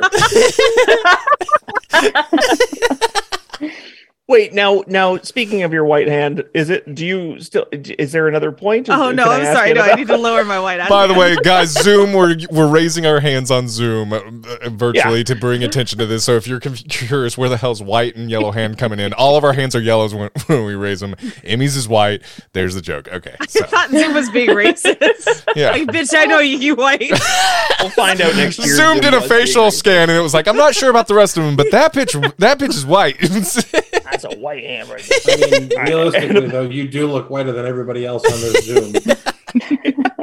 Thank you. It's okay. One of my kids called me Ratchet today. Shit. I took it as such a compliment. Did you call them Clank? I, I don't know if that's a compliment, though, is it? Mm-mm, No. mm-mm. no, I don't think No, they. I said it takes a lot of money to way. look this ratchet. Mm. Thank you, Very Dolly. good, Dolly. Annabelle, what are your thoughts on the question I asked a long time ago? Um, I don't even remember what the question was. I was just gonna say, I don't, ahead. I don't know about y'all, but it took me a second. Like it took me a little bit to realize that it spread through flour because the guy, the first infection was in a flour factory. Um, and then like I'm seeing all these TikToks, everybody be like, I watched The Last of Us, and they're throwing out a loaf of bread, and I'm like, what the fuck are y'all talking about? What did I fucking miss something? And then it clicked. And then I was like, oh my God. Cause I went back and watched the first couple episodes again. It clicked again on how Joel and his daughter didn't get infected on that very first day was because he forgot to get the mix and then he forgot to pick up the Mhm. cake again. I just Yeah. blew Brandon's mind. Did not know that, Annabelle. Holy I didn't think about that shit. until just now either. Oh Yeah. shit! Blew my Kate, mind, too. Are you kidding me? Yeah, I didn't when think she I- making breakfast, she was like, "Oh, you forgot to get pancake mix," and he was like, "Oh, I'm sorry. I'll pick up a cake later." And then he forgot to get the cake again. All bread products. His apathy, his forgetfulness, and his apathy saved them both. My Yes. And the first time ever that the cake wasn't a lie. I hope someone gets that reference. I get that reference because I love Portal. Yeah, Portal's good. Holy shit! Did you realize that? I'm Amy? I'm are you kidding? Yeah, I'm I realized that. I'm it might have been because I I can't tell if listened to. I I listened to very, very, var, variant vendetta. Oh, Oh, Very Variety. okay. That's a completely different episode. well, what That's if you episode, didn't though. though? You're acting like I was watching it and I pieced it together. Like, no, you didn't. Oh no, I didn't. I didn't. I I pieced it together after they said it I had explicitly on the show. so you didn't figure it out. Okay, anyway. Uh, Well, at least I figured Brandon it out and mine, before y'all. Mines were blown. oh my god, I couldn't Yeah, believe that. sure. That is insane. I knew when they it. said it on the show. Nice. I had no Sorry. idea. I had no idea. I was so wrapped up in sorry, the Amy. performances, I sometimes missed the good writing. It's- same. It's, it's the acting, and then there's the writing, and I'm like, shit, that's uh, that's That- I, that's I it. got to rewatch this. That's the series. I gotta Tennessee education system for you. I didn't catch it at all. I had no fucking clue. I was looking at Pedro. I, I was just looking at Pedro's lips and I was like, our mustaches could intertwine right now and uh, it would be just fine with me. But that's all I cared about. So. Well, I You guess call it's good you, you guys can call are it- thirsty and not hungry for cake. Call it mocking, mustache docking. Oh, Oh, my wow. God. Pedro. And it's just like Velcro when they stick together. Oh. Hey, Do you Hey. hear the pull apart? Pe- You Pedro. have to like grab the other person's shoulders and like. ugh. Yeah.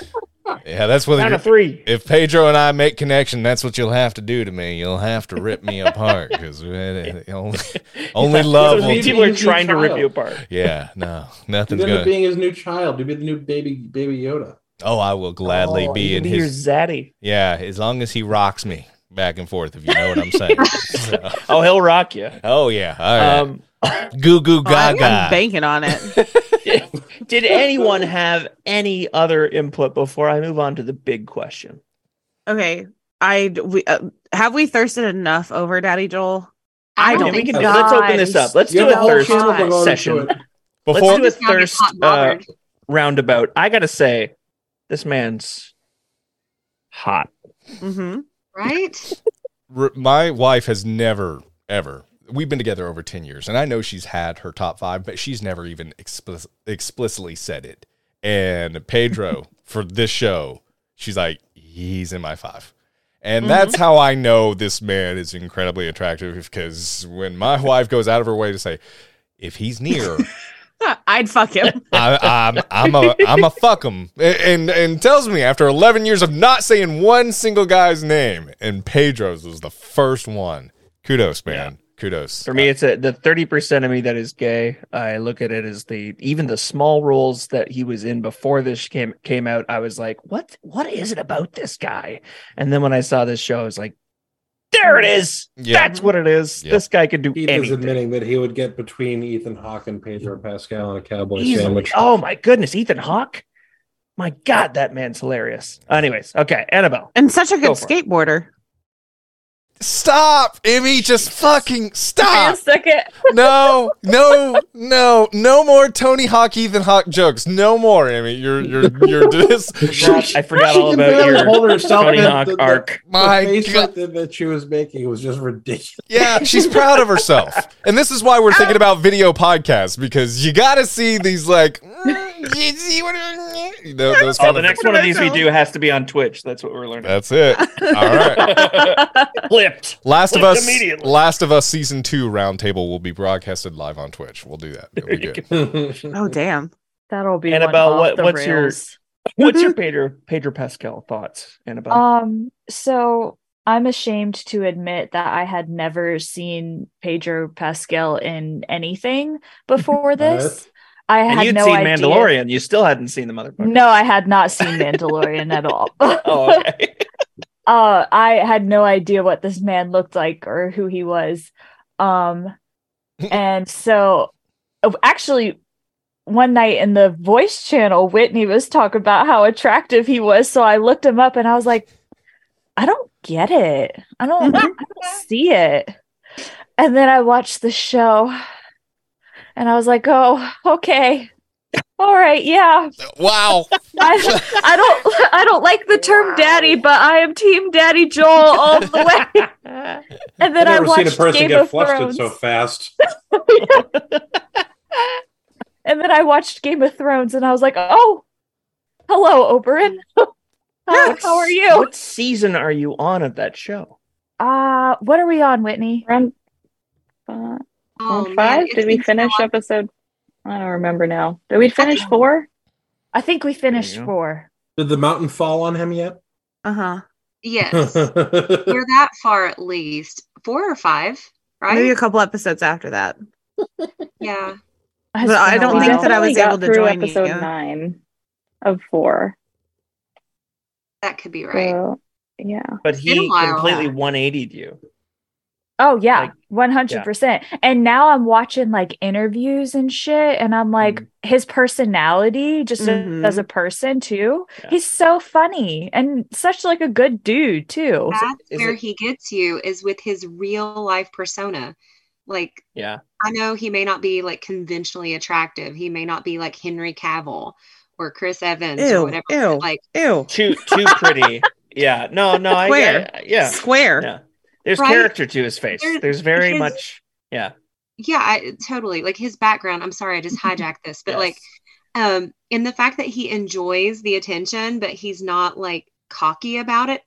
Yeah. Like the the lie detector interview where they're like, Do Yes. you look at do you look at thirst tweets about yourself when you feel down? He's like, Yes, I do. And I mean who of us wouldn't do that if we were famous Yeah. and people were showing us attention? Of course he is. And that's wonderful. Like he's just one of those people. If something terrible comes out about him, I will be absolutely devastated. Oh yeah. Absolutely yeah. devastated. But I, I It's have almost like to this he's a good degree you're you're expecting it to the, these days you get so cynical so quickly because like Mm-hmm. everyone's my some of my favorite actors actresses whatever uh, there's been stuff coming out and then you're like oh, okay well I'll just I just won't like anyone too much because it's like I'll protect myself a little bit but no that Vanity Fair lie detector interview is probably the one I think of most when I'm like oh shit someone's gonna watch this because they'll get a, a, a glimpse of what Pedro Pascal is like Yeah, he's so silly and charming at the same time and, and relatable.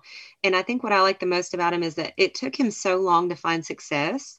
And the fact that Mm. he's getting so much of it right now, and he's just like it it seems like he deserves it.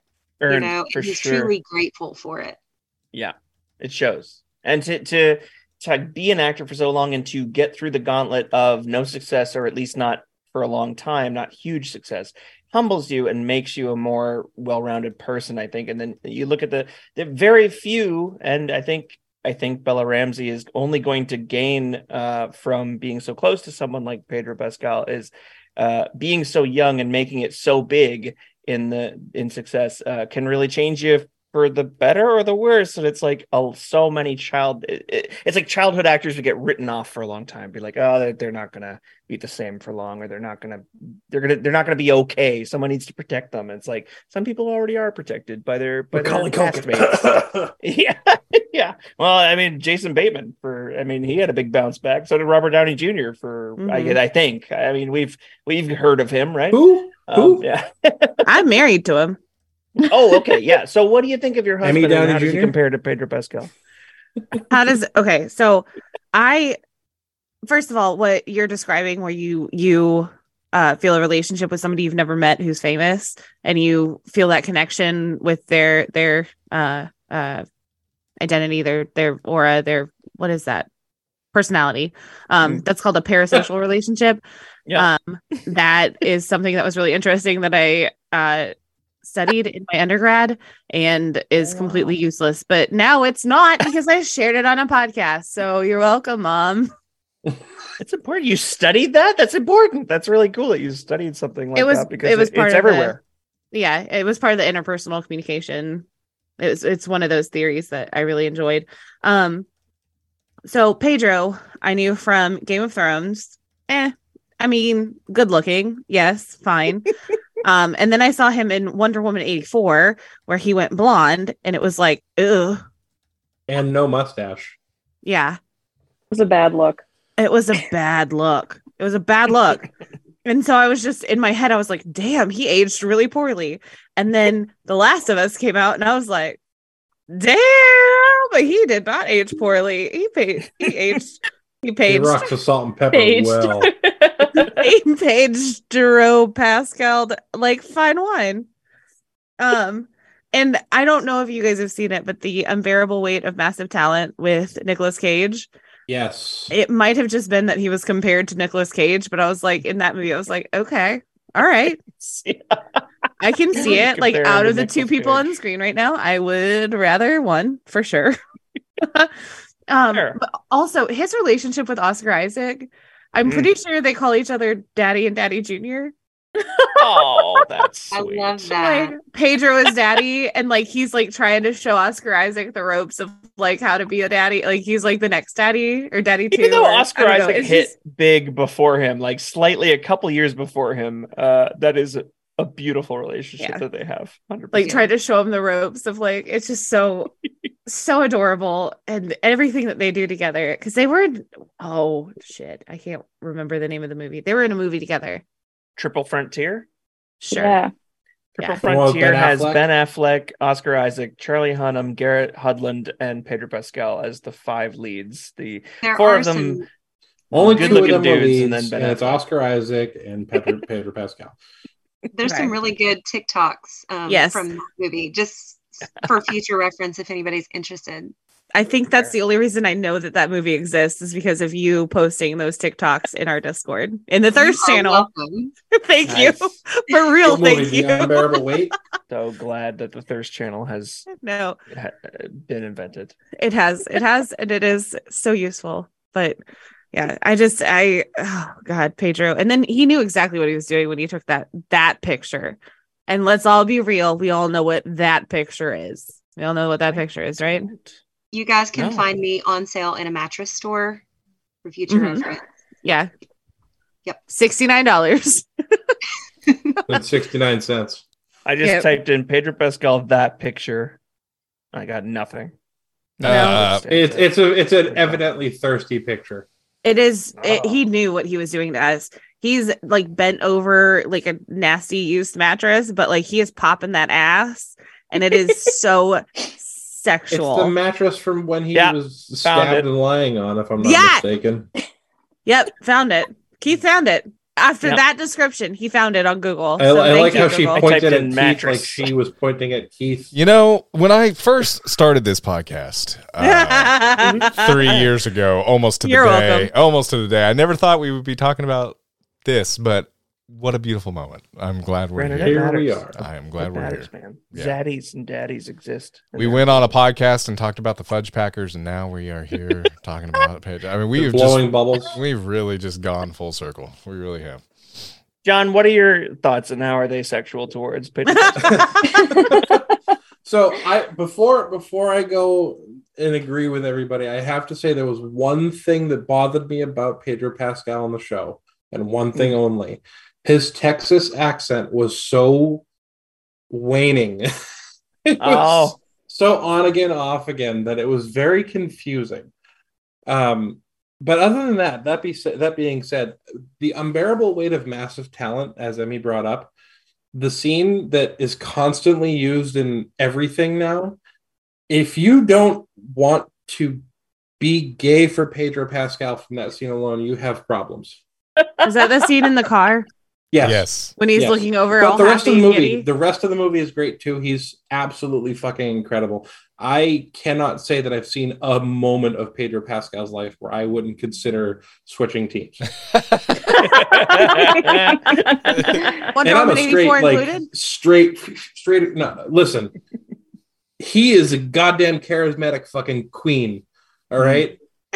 I don't care what Mhm. he is in that movie. He doesn't look like Pedro Pascal, but he sells like Pedro Pascal in '84. And I God I damn, yeah. I don't need a mustache ride to make him a happy man. I tell you. yes. on that note, Hey, man, Amanda, do you have any thoughts on the the thirst for Pedro Pascal?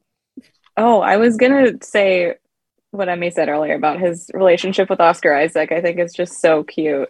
They're just Yeah. hilarious, and I'm sure we've all seen the interview with them together. That like autocorrect interview Yes. is super funny. Um, but yeah, he just seems so nice. Like if he does, you know, if anything bad does come up out about him, it's just gonna be so upsetting. But yeah, I mean, yeah, Could be a great. Jonathan Major letdown. Oh, Oh, no. Oh wow, he brought it back to You reality. We were all fine in a fantasy world with Pedro Pascal Hey, nuzzling us we were to sleep talking about letdowns. I figured I may as well Yeah. bring it to the truth. That is that is a good one. That's fair. That is a That's good fair. point. And if anybody needs uh, a movie to make them love Oscar Isaacs more, by the way, Oscar Isaac more, um, Ex Machina. If you haven't seen He's that great in movie, that. holy Oh, shit, yeah. yeah, that Did shit anyone is- else think he was he about is- to say Annabelle, you X-Men Age good? of Apocalypse? Eh, Which one? I thought you were Which about to say X Men Age of Apocalypse because that would have been really upsetting. no, no, X He, Men Apocalypse. he played Ivan. I pretend he's not in that. He played Ivan Ooze's son, I believe, in that. He movie, did. Which is What's really that cool. smell? Yeah. What's that? Teenagers. What's that odious stench? Yeah, that's it. I mean, that's uh, Teenagers. I think we're ready for the big question. here it is. Are you guys ready? yes. I do. What? What What Joel? is- I think What you just Joel got did. Mormonized. Damn. No. Is that how quick it happens? Yeah. What Joel did in the final episode, he killed every chance, at least that they thought, um, for a cure, even though Ellie didn't have the opportunity to have a voice in the decision. Um, I know it brings up a lot of debate, and I personally love what happened, regardless of what uh, whether it was right or wrong. Was what Joel did the right thing to do? John, you got your hand up first. I'm not sure it's if it's from before or from now, but It's I'm going to hand it to you first. Go for it. It is from now, and unequivocally, he did the absolute right thing. First and foremost, Ellie was given no knowledge of Mhm. what was being done to her, so she deserved that. Now, on the other side of it, he didn't tell her the truth. Should he? Yes. but he also doesn't want to present that image of a cold-hearted murderous bastard to a 14-year-old girl or whatever her age actually is but did he do the right thing there is no doubt in my mind absolutely beyond recognition yes because she wasn't given the choice herself and as the person who was her caretaker as the person who was responsible for her and as a person who lost his daughter to a pretty much identical circumstance of the fact that she wasn't given a choice. He did what any parent, any person who's got compassion, and any person who's got a heart in their body would have done, in my mind. Now, do you think there was any other way to resolve it? Could he have stopped things and said, "Ask her first, or was it just, "We have to do this, and I have to, I, I- have to with- make with- this end"? With what I, I can't remember the, the lady's name right now, but with the way she was presenting as Yeah, it's yeah. the only way, no, there was no other way. Fair. Okay. All right, Brandon. Same question. Um, unequivocally, undeniably, no, he didn't do the right thing. Um, yeah. Um, and I know I'm Fair. gonna, I know I'm gonna be in the absolute minority here. We are all Daddy Joel. downstairs. We're all Daddy Joel. I completely understand, and I know where 95 percent out of this podcast is going to reside, and I understand that. Now, am I saying, hey, Did he do the wrong thing? No, but I'm saying did he do the right thing? No.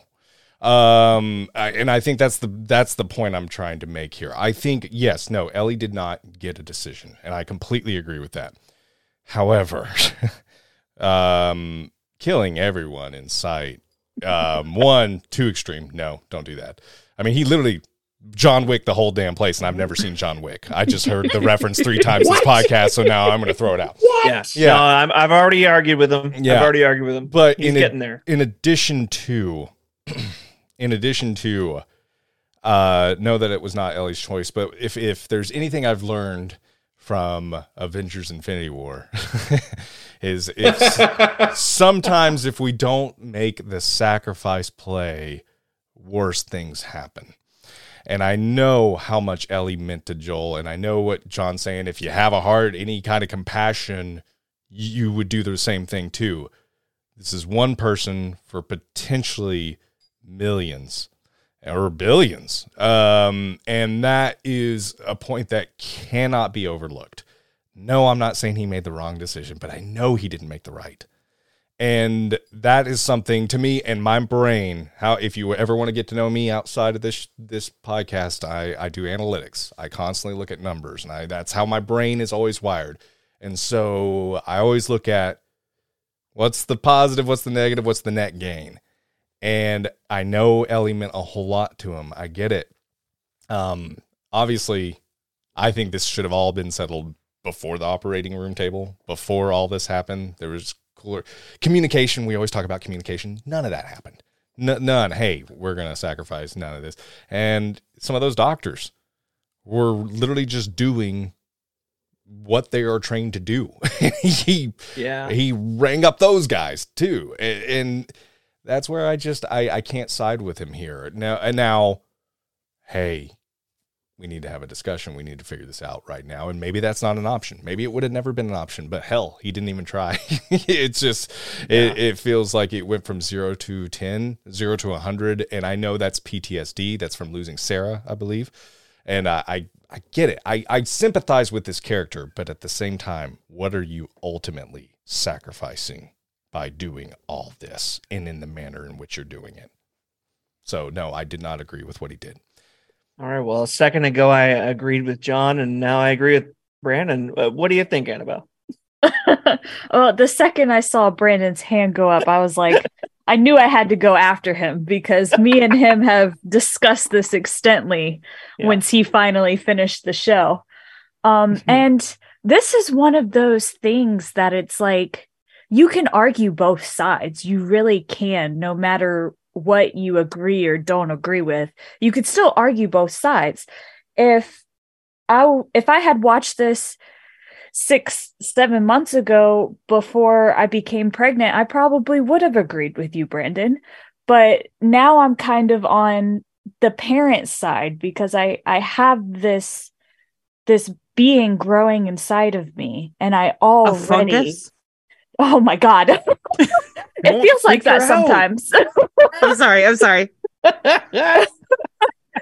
um i already she's not even here yet and i already would die for this child i would sacrifice myself and anybody else for this kid um so i can understand where joel is coming from because they made that connection and then he already lost his kid and now he's sees similarities from his kid in ellie and he's like developed this bond with her. But then also, he probably shouldn't have John Wicked the place. and then, and then he like kind of really cold heartedly murdered Marlene once he Mm. got out of the hospital in the parking garage, which that was kind of tough because we saw the backstory of how Marlene was essentially like Ellie's aunt, like Ellie's Yeah. mom's best friend, which is also like, how can she be doing what she's doing because she's supposed to have Yeah. this love for this kid? And also, nobody told Ellie what the fuck was going on. They just told her a routine surgery.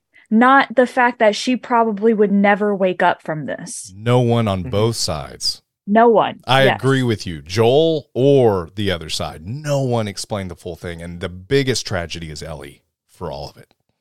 Yes. Being blind to it all. Yeah. Yeah. So it's like this, it's one of those things that it's so hard because no matter what you agree with, you can argue both sides. But I gotta say, from an almost parent point of view, I'm Team Daddy Joel. I think he did the right thing in saving you- her because it did need to be her choice. She needed all of those facts, but nobody has given, nobody gave them to her and still hasn't given her all those facts, which he did fuck up there too. But You bring- parents bring up a good- mistakes. You bring up a good point too of him killing Marlene, who we got to know a little bit better from the from the first time we saw her. Um, that being the final nail in the coffin kind of thing of for his his decision uh, was pretty pretty cut and dry. um, and so Yeah. him lying to her and them lying to her and nobody telling Ellie the right amount of information she needed to make the decision for herself. That's that's all weighing on it for sure. Whitney, what do you think?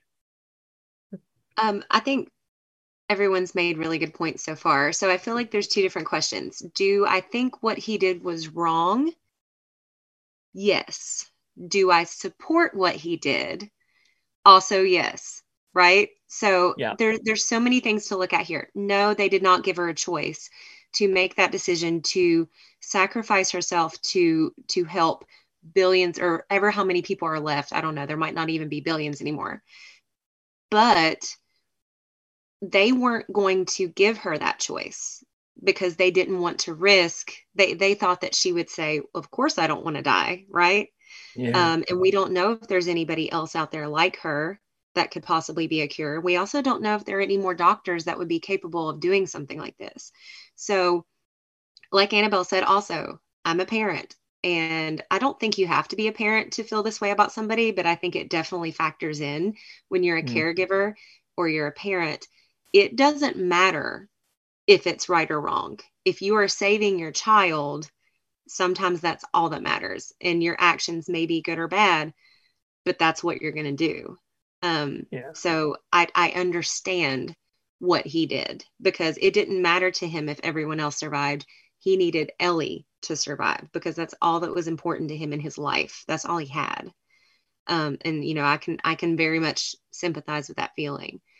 Um, I think it's going to come back to bite him in a really bad way because he didn't tell Ellie the truth. And I, I mean, I don't know what's going to happen. I didn't play the game, but if she finds out, which I feel like she will, she's going to have this extreme sense of guilt, which I feel like she probably already knows what happened. Um, she kind of was looking at him a little funny in that last episode, but um, she's just think of all the guilt she's going to feel when she finds out that she was about to cure the whole world and was stopped from doing so and now possibly everybody in the world that could could do that for her is dead because of Joel. Fair, fair. And, I try to, I mean, I'm not a parent myself, but I, I mean, I'm almost trying to step outside the argument by saying it was good for drama and good for a narrative that people can be really excited about because it makes it more complicated. Uh, so storytelling wise, And hell I- yeah, do whatever you got to do to make it complicated. But um, yeah, I think also we're talking about the parent in Joel, but all these other parents all, all over that are their infected children. Like there's that are having to say goodbye too soon, that are having to live in this apocalyptic world. If this is the start of a new, what about all of them too? Um, Yeah. And it's, I know from Joel's perspective, but all these others as well, there's something very real going on in their world. Is, and so once again, just analytics. You know, I don't know. It's it's it's such a shitty, it's such a shitty conundrum. Uh, Or, as my Fair. boss told me to quit saying conundrum, such a shitty jam to be in. Yeah.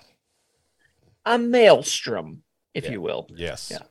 predicament. Emmy, what are your thoughts? Predicament. I like that one too. It sounds very That's- exciting. Catch 22.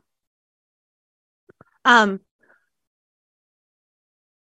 I felt like Joel, well, okay, first of all, I've flip-flopped back and forth the entire time that you guys have been talking because you guys all make fantastic points.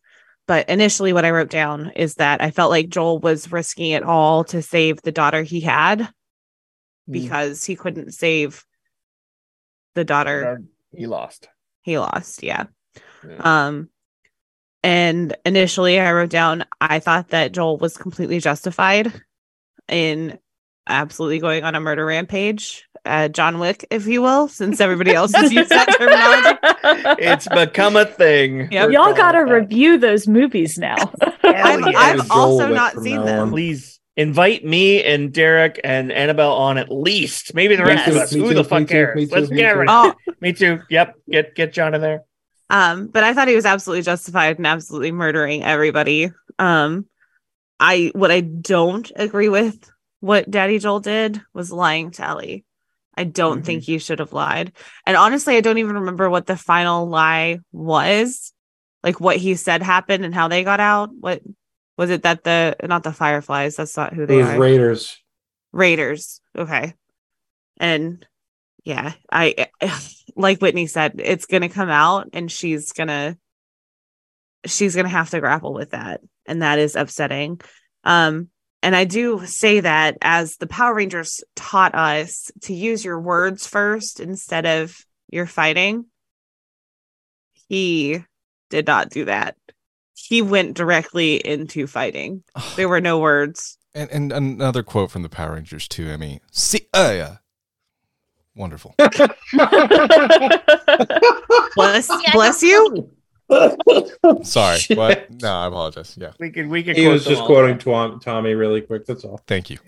Yeah. Yeah, for sure. Bless bless you too. Thank you.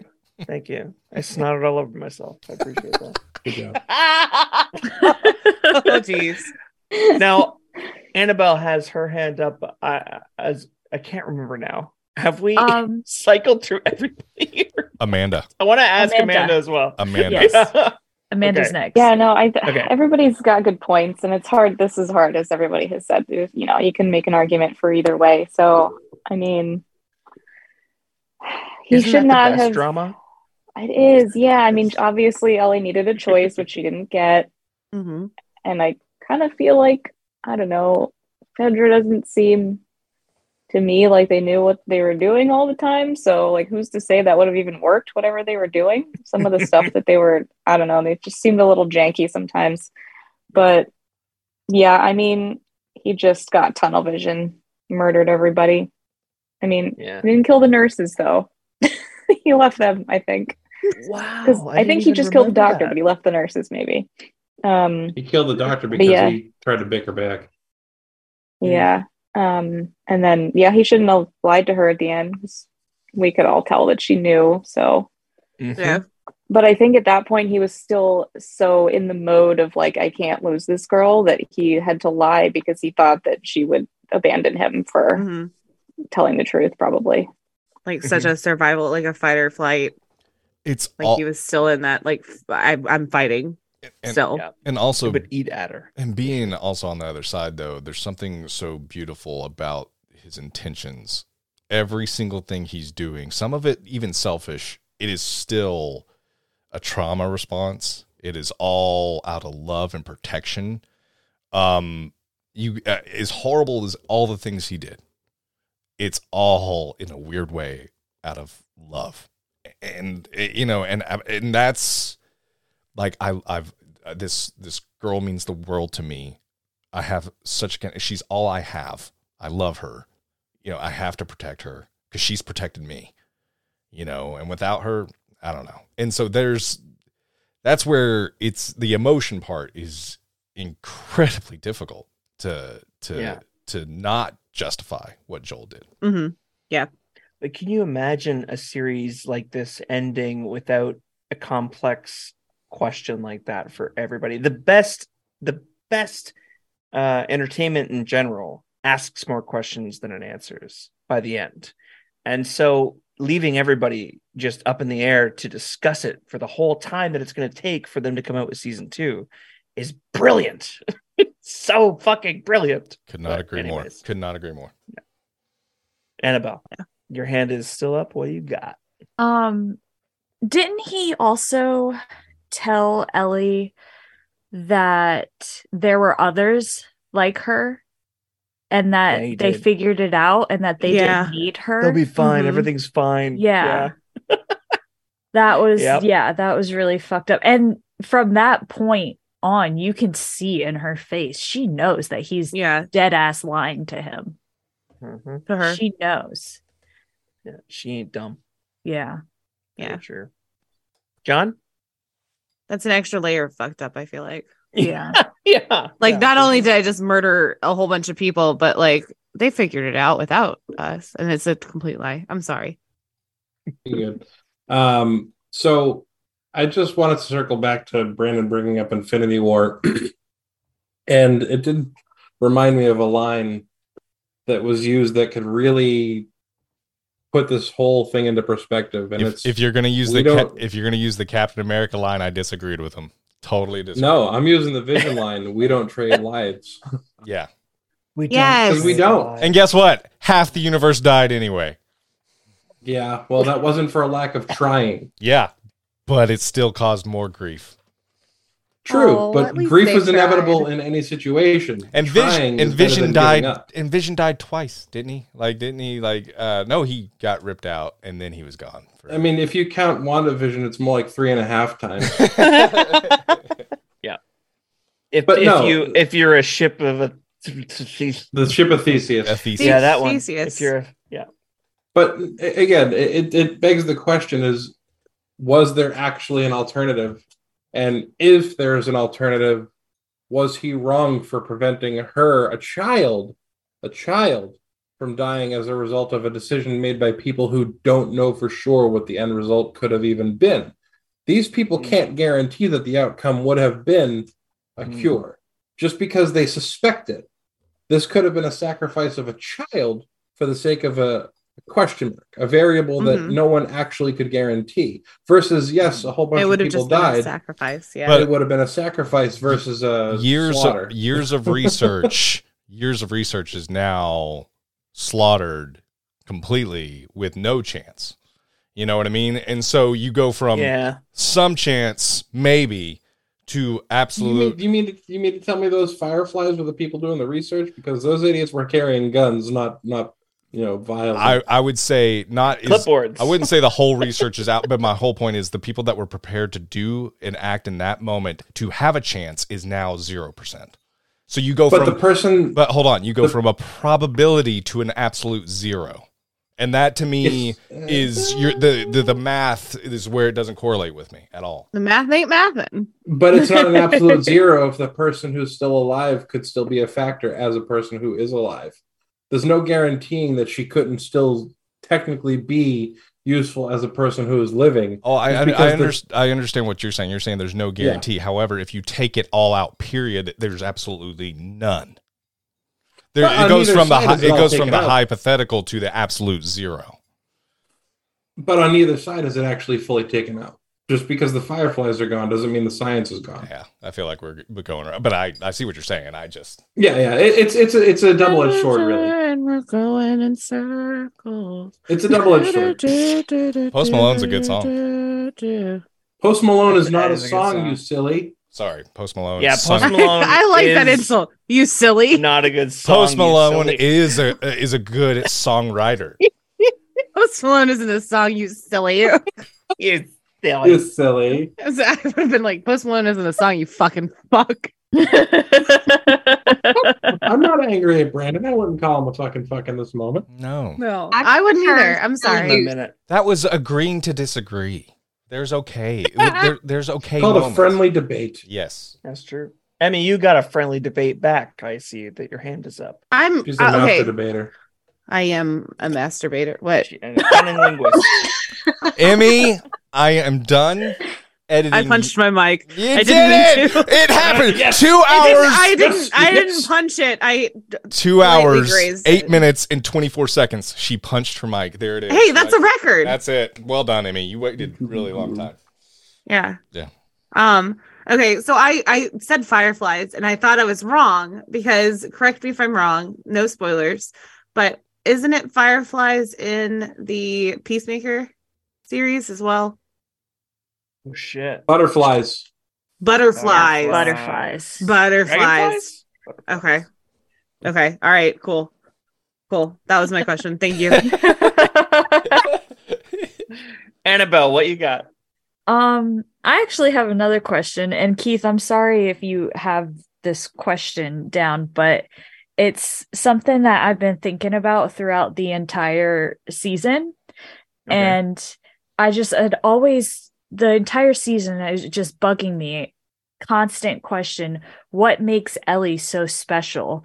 And I was just wondering if y'all think that there are any other people or children out there that are just like her. They answer this in the show, don't they? Of why she's Do immune. they?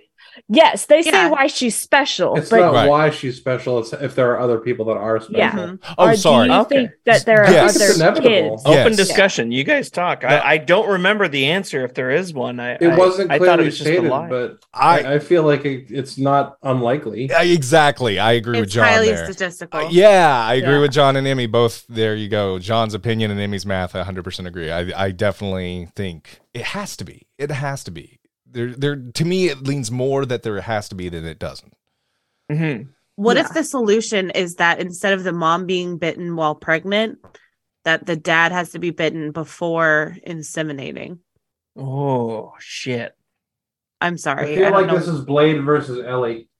Well, it would have to happen really quickly, right? Because remember the chart where it's like if you get bitten here, it takes this many hours Yeah. to become infected. So you'd have to get busy real fast. Which is why Ellie was so special because she was already in labor right when she Hmm. had gotten bit. Mm-hmm. Yeah. It have to be Oh, that's a great. well, Yeah. okay. Last oh, no. minute. Oh, that's a great point. A yeah. last minute love fight. yeah, last minute love fight or scratch. love Ah. fight. Love, Love fight. fight. love fight. Is that is that what you you call it? Like mommy and daddy are gonna go love fight now. Go go to your room. I'm just gonna go wrestle. I'm sorry. I think you mean wrestle. Yeah. Wrestle. We live in the Hell South yeah. now. You got to say it right. But yeah, well, we're gonna wrestle. I Um, don't I- know how quickly stuff travels through a mother's body into a baby's body when they're still in utero. But I feel like It's like no, I don't have an answer. I'm just kidding. that's I feel like that's a scientific inaccuracy, and I'm willing to to go with it because they did so well see with everything else. Then, uh oh, Blade. oh yeah.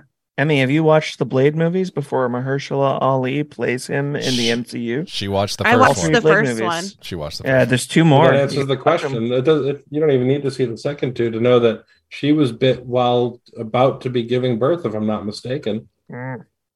That was a long time ago, and my memory sucks. But How vampirism is different than funky zombieism. Let's Super supernatural villain creature of the night. Yeah, there's lots of lots of questions, and they don't they don't correlate. That's that's different. It correlates better with zombies than it does vampires. Let's be honest. Um, before I coagulate? throw coagulate, did I did I pronounce it that badly? coagulate. Um, Manamana. correlate is what I was trying to say. Howard the Duck has made an appearance. oh man, oh get me Howard the Duck started. is into the chat. Yeah. Howard, Howard the Duck has entered chat. Jesus. Means we should probably leave. Leave him here by himself. Let him purple turtle. Yeah. Oh, no. Gosh. Oh my I miss God, you, what a Purple callback. Turtle. It's gone full Yeah. purple turtle. Oh God, I missed that That random was so weird. long ago. Wow. Yeah, that really was. but it's Um, unforgettable. I want to make sure that everyone was heard on this debate. Amanda, did I catch you uh, everything that you wanted to say? Yeah, I think so. Okay. Anybody else? Open floor. Anybody that want to say Um, closing arguments? Yeah, yeah. Fuck you, topic? John. Just yeah, fuck Wow. you. Yeah. I'm just, you know, now that I think about it, screw this respect shit. Fuck off. No, I'm just playing. It was uh no.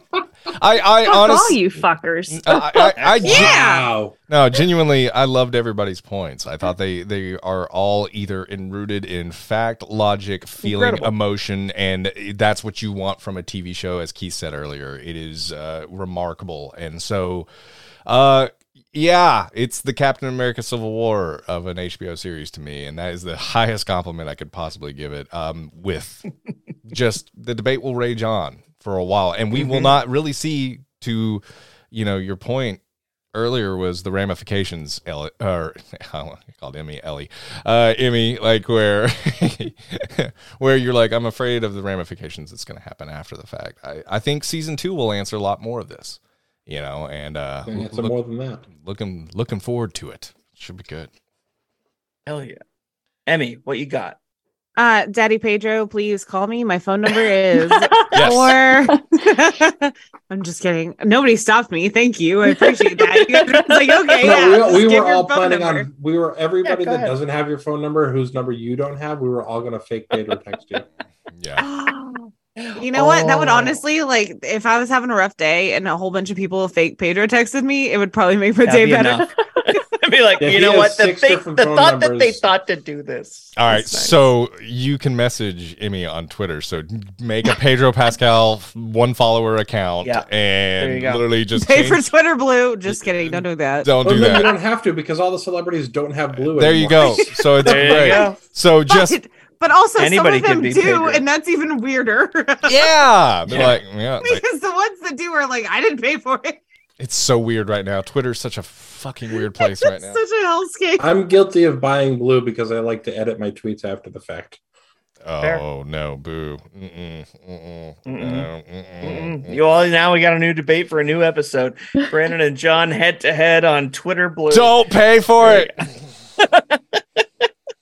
Um, I wanted to say a quick thing about this show and the fact that I'm excited about future things coming out of it. That the zombie movies always um, made me really excited when I was growing up watching them. I'd, I'd get them from a, a local like mom and pop shop uh, video store. I'd, I'd get like the oldest ones I could get and see what the hell they were doing from an early standpoint.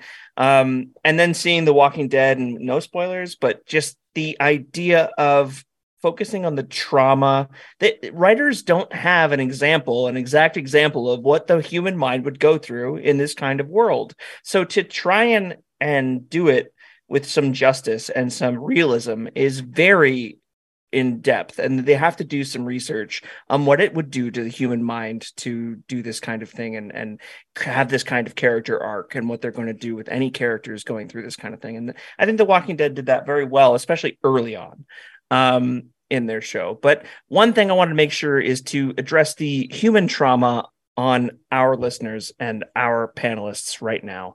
Um, who liked mushrooms before, and how has this show ruined them for you? Uh, what do you guys think? Okay, starting with John. Did you like them? What do you think of them now? As long as they have psilocybin in them, yes. Otherwise, keep that shit away from my pizza. Keep it away from my steak bomb. Keep it away from my food in general. Mushrooms taste like dirt, but if I could see things that make me happy when I'm done eating them, eh, I'll eat them. Oh, so, that was so poetic. I loved it. Well said. Damn well said. Yeah. Emmy?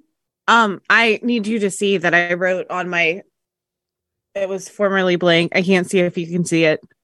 Can't Uh, see if I can see it. Can I see it? I see. I'm so who sorry. likes who likes Okay. mushrooms? Who likes mushrooms? likes that was a question I wrote down whenever Nice. Whitney was talking I'm about glad how she you didn't like mushrooms. well.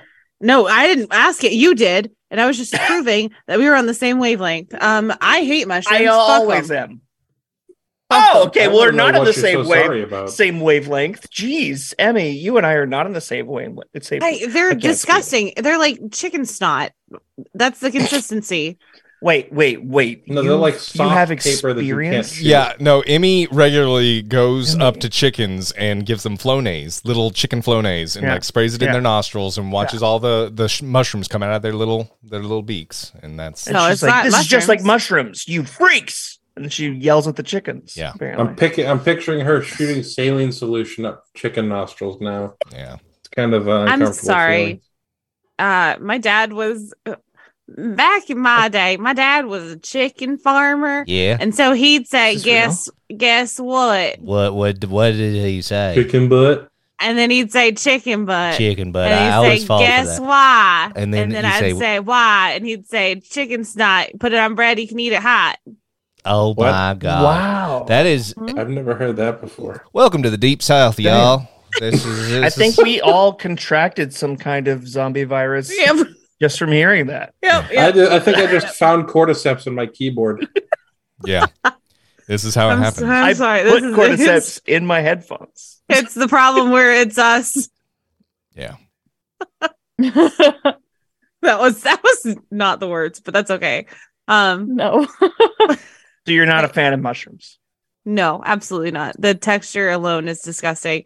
Even if you stuff Fair. them with like delicious shit like sausage and like breading Really? and whatever, like you don't even still like no. stuff? stuffed mushrooms? Nope, Oh, don't Stuffed stuff peppers. them. Stuffed peppers, yeah, hell yeah. Yes, yes, yes. Okay. Oh, come on. Guys. All right, guys. Stuffed Uh, mushrooms are Annabelle's amazing. disgusted All right, by Brandon. everything we're talking. I, I I I like mushrooms. I think they're wonderful. Uh, the Same. the best burger you can get, and I will I will make this for you if you ever come on down to Tennessee. Is uh, a burger with mushrooms and Havarti cheese. Swear to God, best thing you'll ever have in your entire life. And uh, Everything except for the mushroom sounds good. all right, well, I will grill you up uh, the burger and also uh, the mushrooms, and we'll we'll. We'll be the judge of it, but uh, is it just the texture, Emmy? Is it, or you don't like the taste too? It is the texture. The taste, I can do mushroom soup. Okay, Like if it's like I can't take I if it's like I can't get past feel the the texture. texture. Yeah. Yeah. Okay. I'm okay. Because I think they make like a like a mustard, like almost like a spread too. That you can. I'm just curious if that would work for you. I don't know. I, I can do like truffle fries or Mhm. like truffle salt. Mhm. It's not. I don't think it's the taste. I think it's it's definitely the texture. I absolutely. Fair There's enough. See, very few things that I hate the texture more of than fucking mushrooms. because Renee hates the. She, I don't know. I haven't asked her about the texture, but she hates the taste. She says it tastes like dirt for her, so she can't even eat mushrooms, even if it was like a different texture. So, all right, there's still some hope left. Amanda, what are your thoughts of mushrooms today? And I like every day? mushrooms. You like them? I like them. They're good. There's other mushrooms than like those Fuck little yeah. white button mushrooms that everybody hates. Like you can get Yeah. different mushrooms. Saute them in butter. They get crispy on the edges. They taste Yes, yes. I'll eat them forever. Oh my God, yes. Fuck yeah. Oh. All right. Cool. I know I'm having mushroom night with, apparently. Yeah, Uh, if that's a thing, we Uh, could start in the Discord. we can make it. that's what. Wait, that's this what. is- That's what I'm gonna call it when we wrestle. Don't- You, you ready for no. mushroom night? Don't do that. That's different. Oh. You're bringing new things into this I didn't ask for. this Um, is three Annabelle. against four, right? Though. Oh no. Well, we got we've are- got answers from Emmy, John, and Amanda. Whitney and looked Brandon. We need disgusted. I already Annabelle. know Whitney's. yeah, Whitney. Mushroom thoughts, Annabelle. Um, they're fucking disgusting, and I don't care what kind of mushroom you give me. They're gross. the texture, I can't fucking do it. Mhm. Um, I also, unpopular opinion, can't fucking stand peppers. I don't like them either. Whoa. You're picking a fight with this like entire. Wow. Annabelle literally, Annabelle went up to the half of the pod and she goes, Hey, fuck you. And then the other half, she's like, Oh, you think I'm your friend? Fuck you too. I hate you all. she just, she went out guns ablaze. I'm not. I'm not anybody's friend. She was Fuck Joel in the last scene in the finale. She was like, I'm going to tear this whole place up before I walk out. No. I got another one. Oh, no. Fuck onions too. Oh, oh my God. Goodness. What do you mean, I fuck knew it. onions? You know Thought they're a gonna say you don't flavor like adder to cheese like a billion things. Oh, I My know. I don't get it. I don't fucking get it. I understand like the flavor onions are okay, Mm. but like biting into a cooked onion or like those fried Annabelle, you don't onions. bite into an onion. Cooked or I've fried. You even don't need to bite into one to enjoy nice them. soft and delicious. They're no, an I ingredient. can't. They're not meant to be the main course. You don't bite it. It's not an apple. Don't do it. I don't I'm not biting them like people, I fucking Shrek. Fries an entire onion. There's I learned about these onion rings. I Mm. can just bite Onion an rings are onion. delightful. Oh, onion rings. what Ugh, disgusting. I can't. Onion rings. Are, onion rings from Burger King changed my life.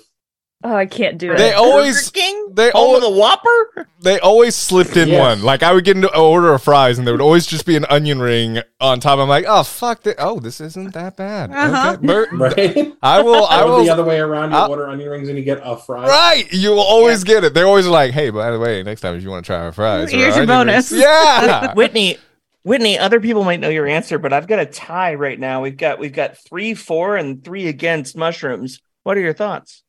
How about this? I don't care for mushrooms, but if Pedro Pascal fed me mushrooms, I would eat them gladly. yeah. That's uh, Oh, what a diplomatic answer, That is Whitney. the best answer. That is a great way to end it. That is that's it. Fantastic. That I think that's Yep. three point five apiece. That is great. So- I don't know. Annabelle dragged the numbers down hard.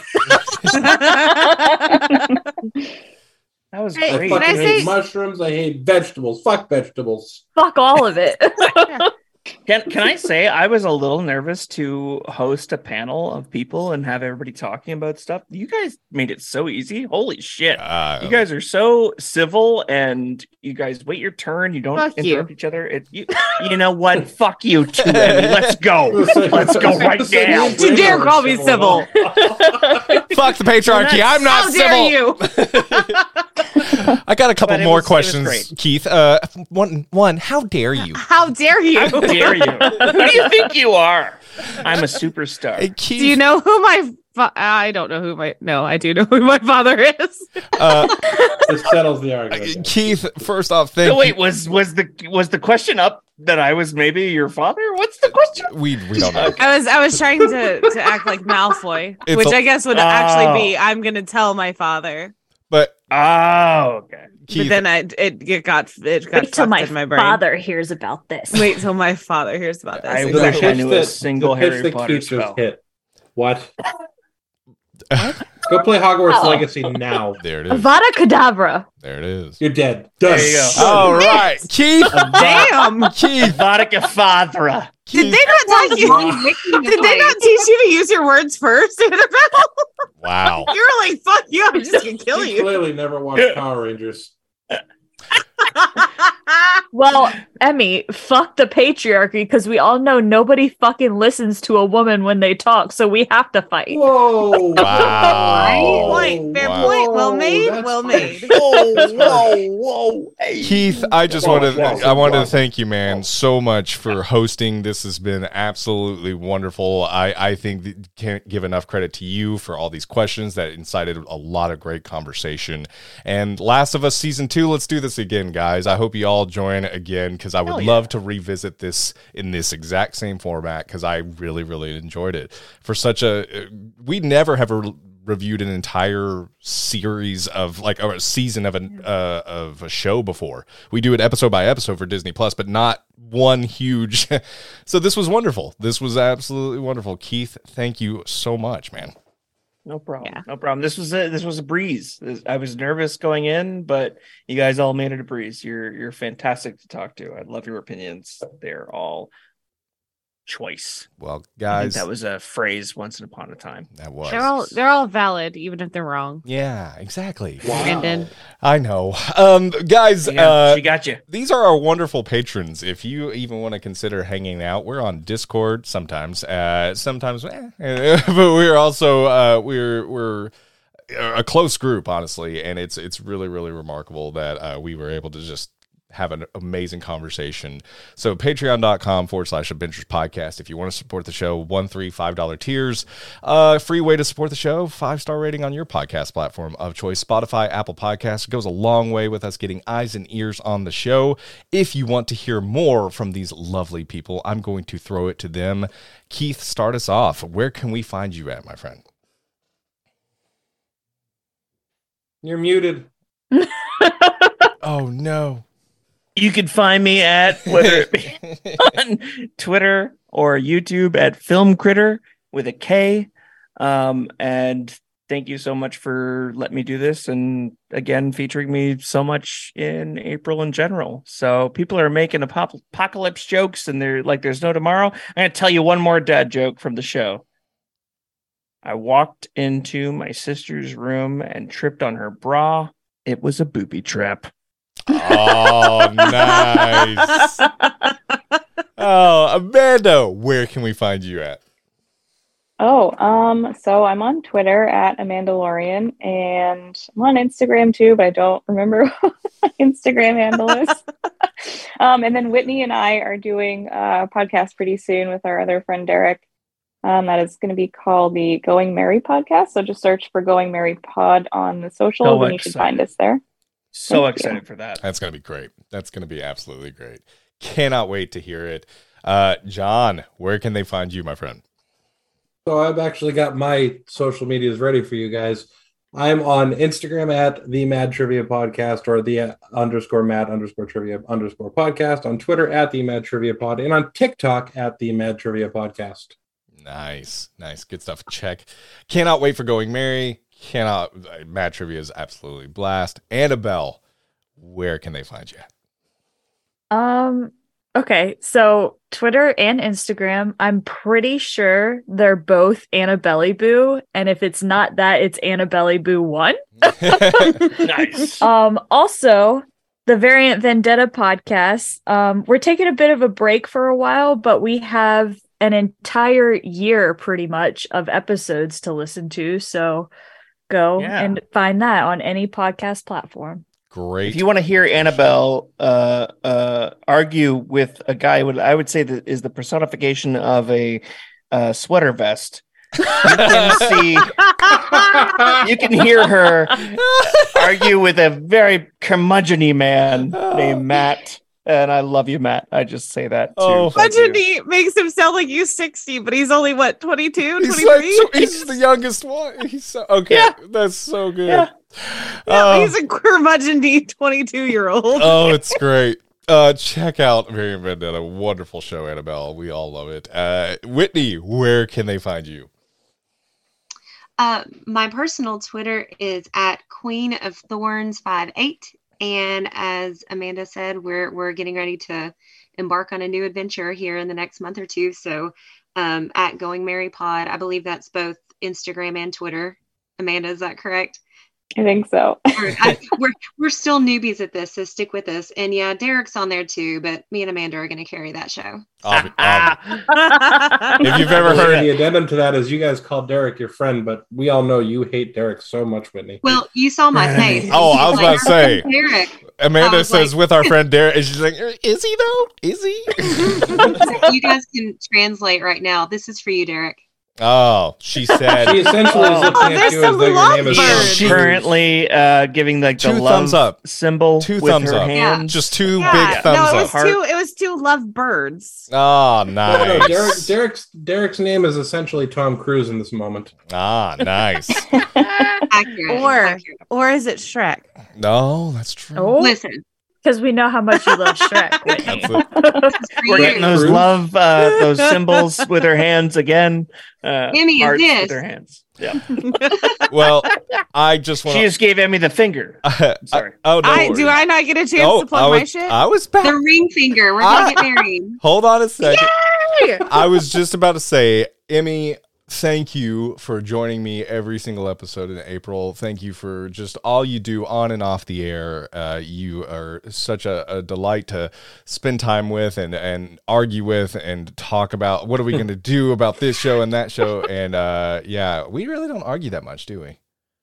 Are you being sweet right now? Are you going to make me cry? Oh, I just want to thank you. You've really, really just busted your ass this month. And uh, Make her cry. you're, you're Keep all- telling her nice things. no, no, no. Uh, fuck you, Emmy. But Emmy, Emmy, where Break the ice, damn it. Emmy, where can they find you in addition to Abingers podcast?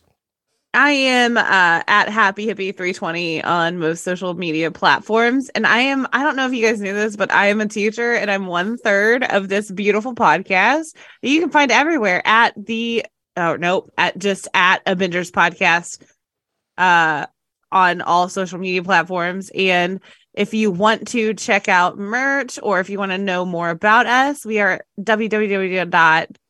I that was whoopsie. So many extra W's. Literally- www dot abingerspodcast.com uh slash merch if you want to buy some of our fun uh hoodies and swag and Is shit. it merch or shop? Is it merch or shop? I think You'll it's find shop. it. Just It's search for the probably- I'm pretty sure it's The hats are great. I think it's, It's shop, shop. too. Just go to abingerspodcast.com, click the links, you'll and find don't it. listen to anything I say. Yes. It's all good. Um yeah, I also am starting a business of uh training fleas how to do backflips. Back fleeps. Yeah, you can call. You can find me at at at backflip bees nuts. All right, we're heading out of here now. We're out. Thank you for joining us for The Last of Us with Friends. Thank you, friends, for joining. Uh, you guys have been more than listeners. You've been dear friends to uh, Emmy and I. We love you guys so much. Thank you. You've Thank been you. the fungus among us. You have been the clickers that have stuck with our tickers, and we appreciate it. I don't know what that means. We're heading out. Any final words before we call it a panel? I just thank you guys honestly so much for for joining and Keith, thank you so much for hosting everything and and keeping some sense of order and decorum cuz lord knows. Lord knows. We're out, everybody. See ya.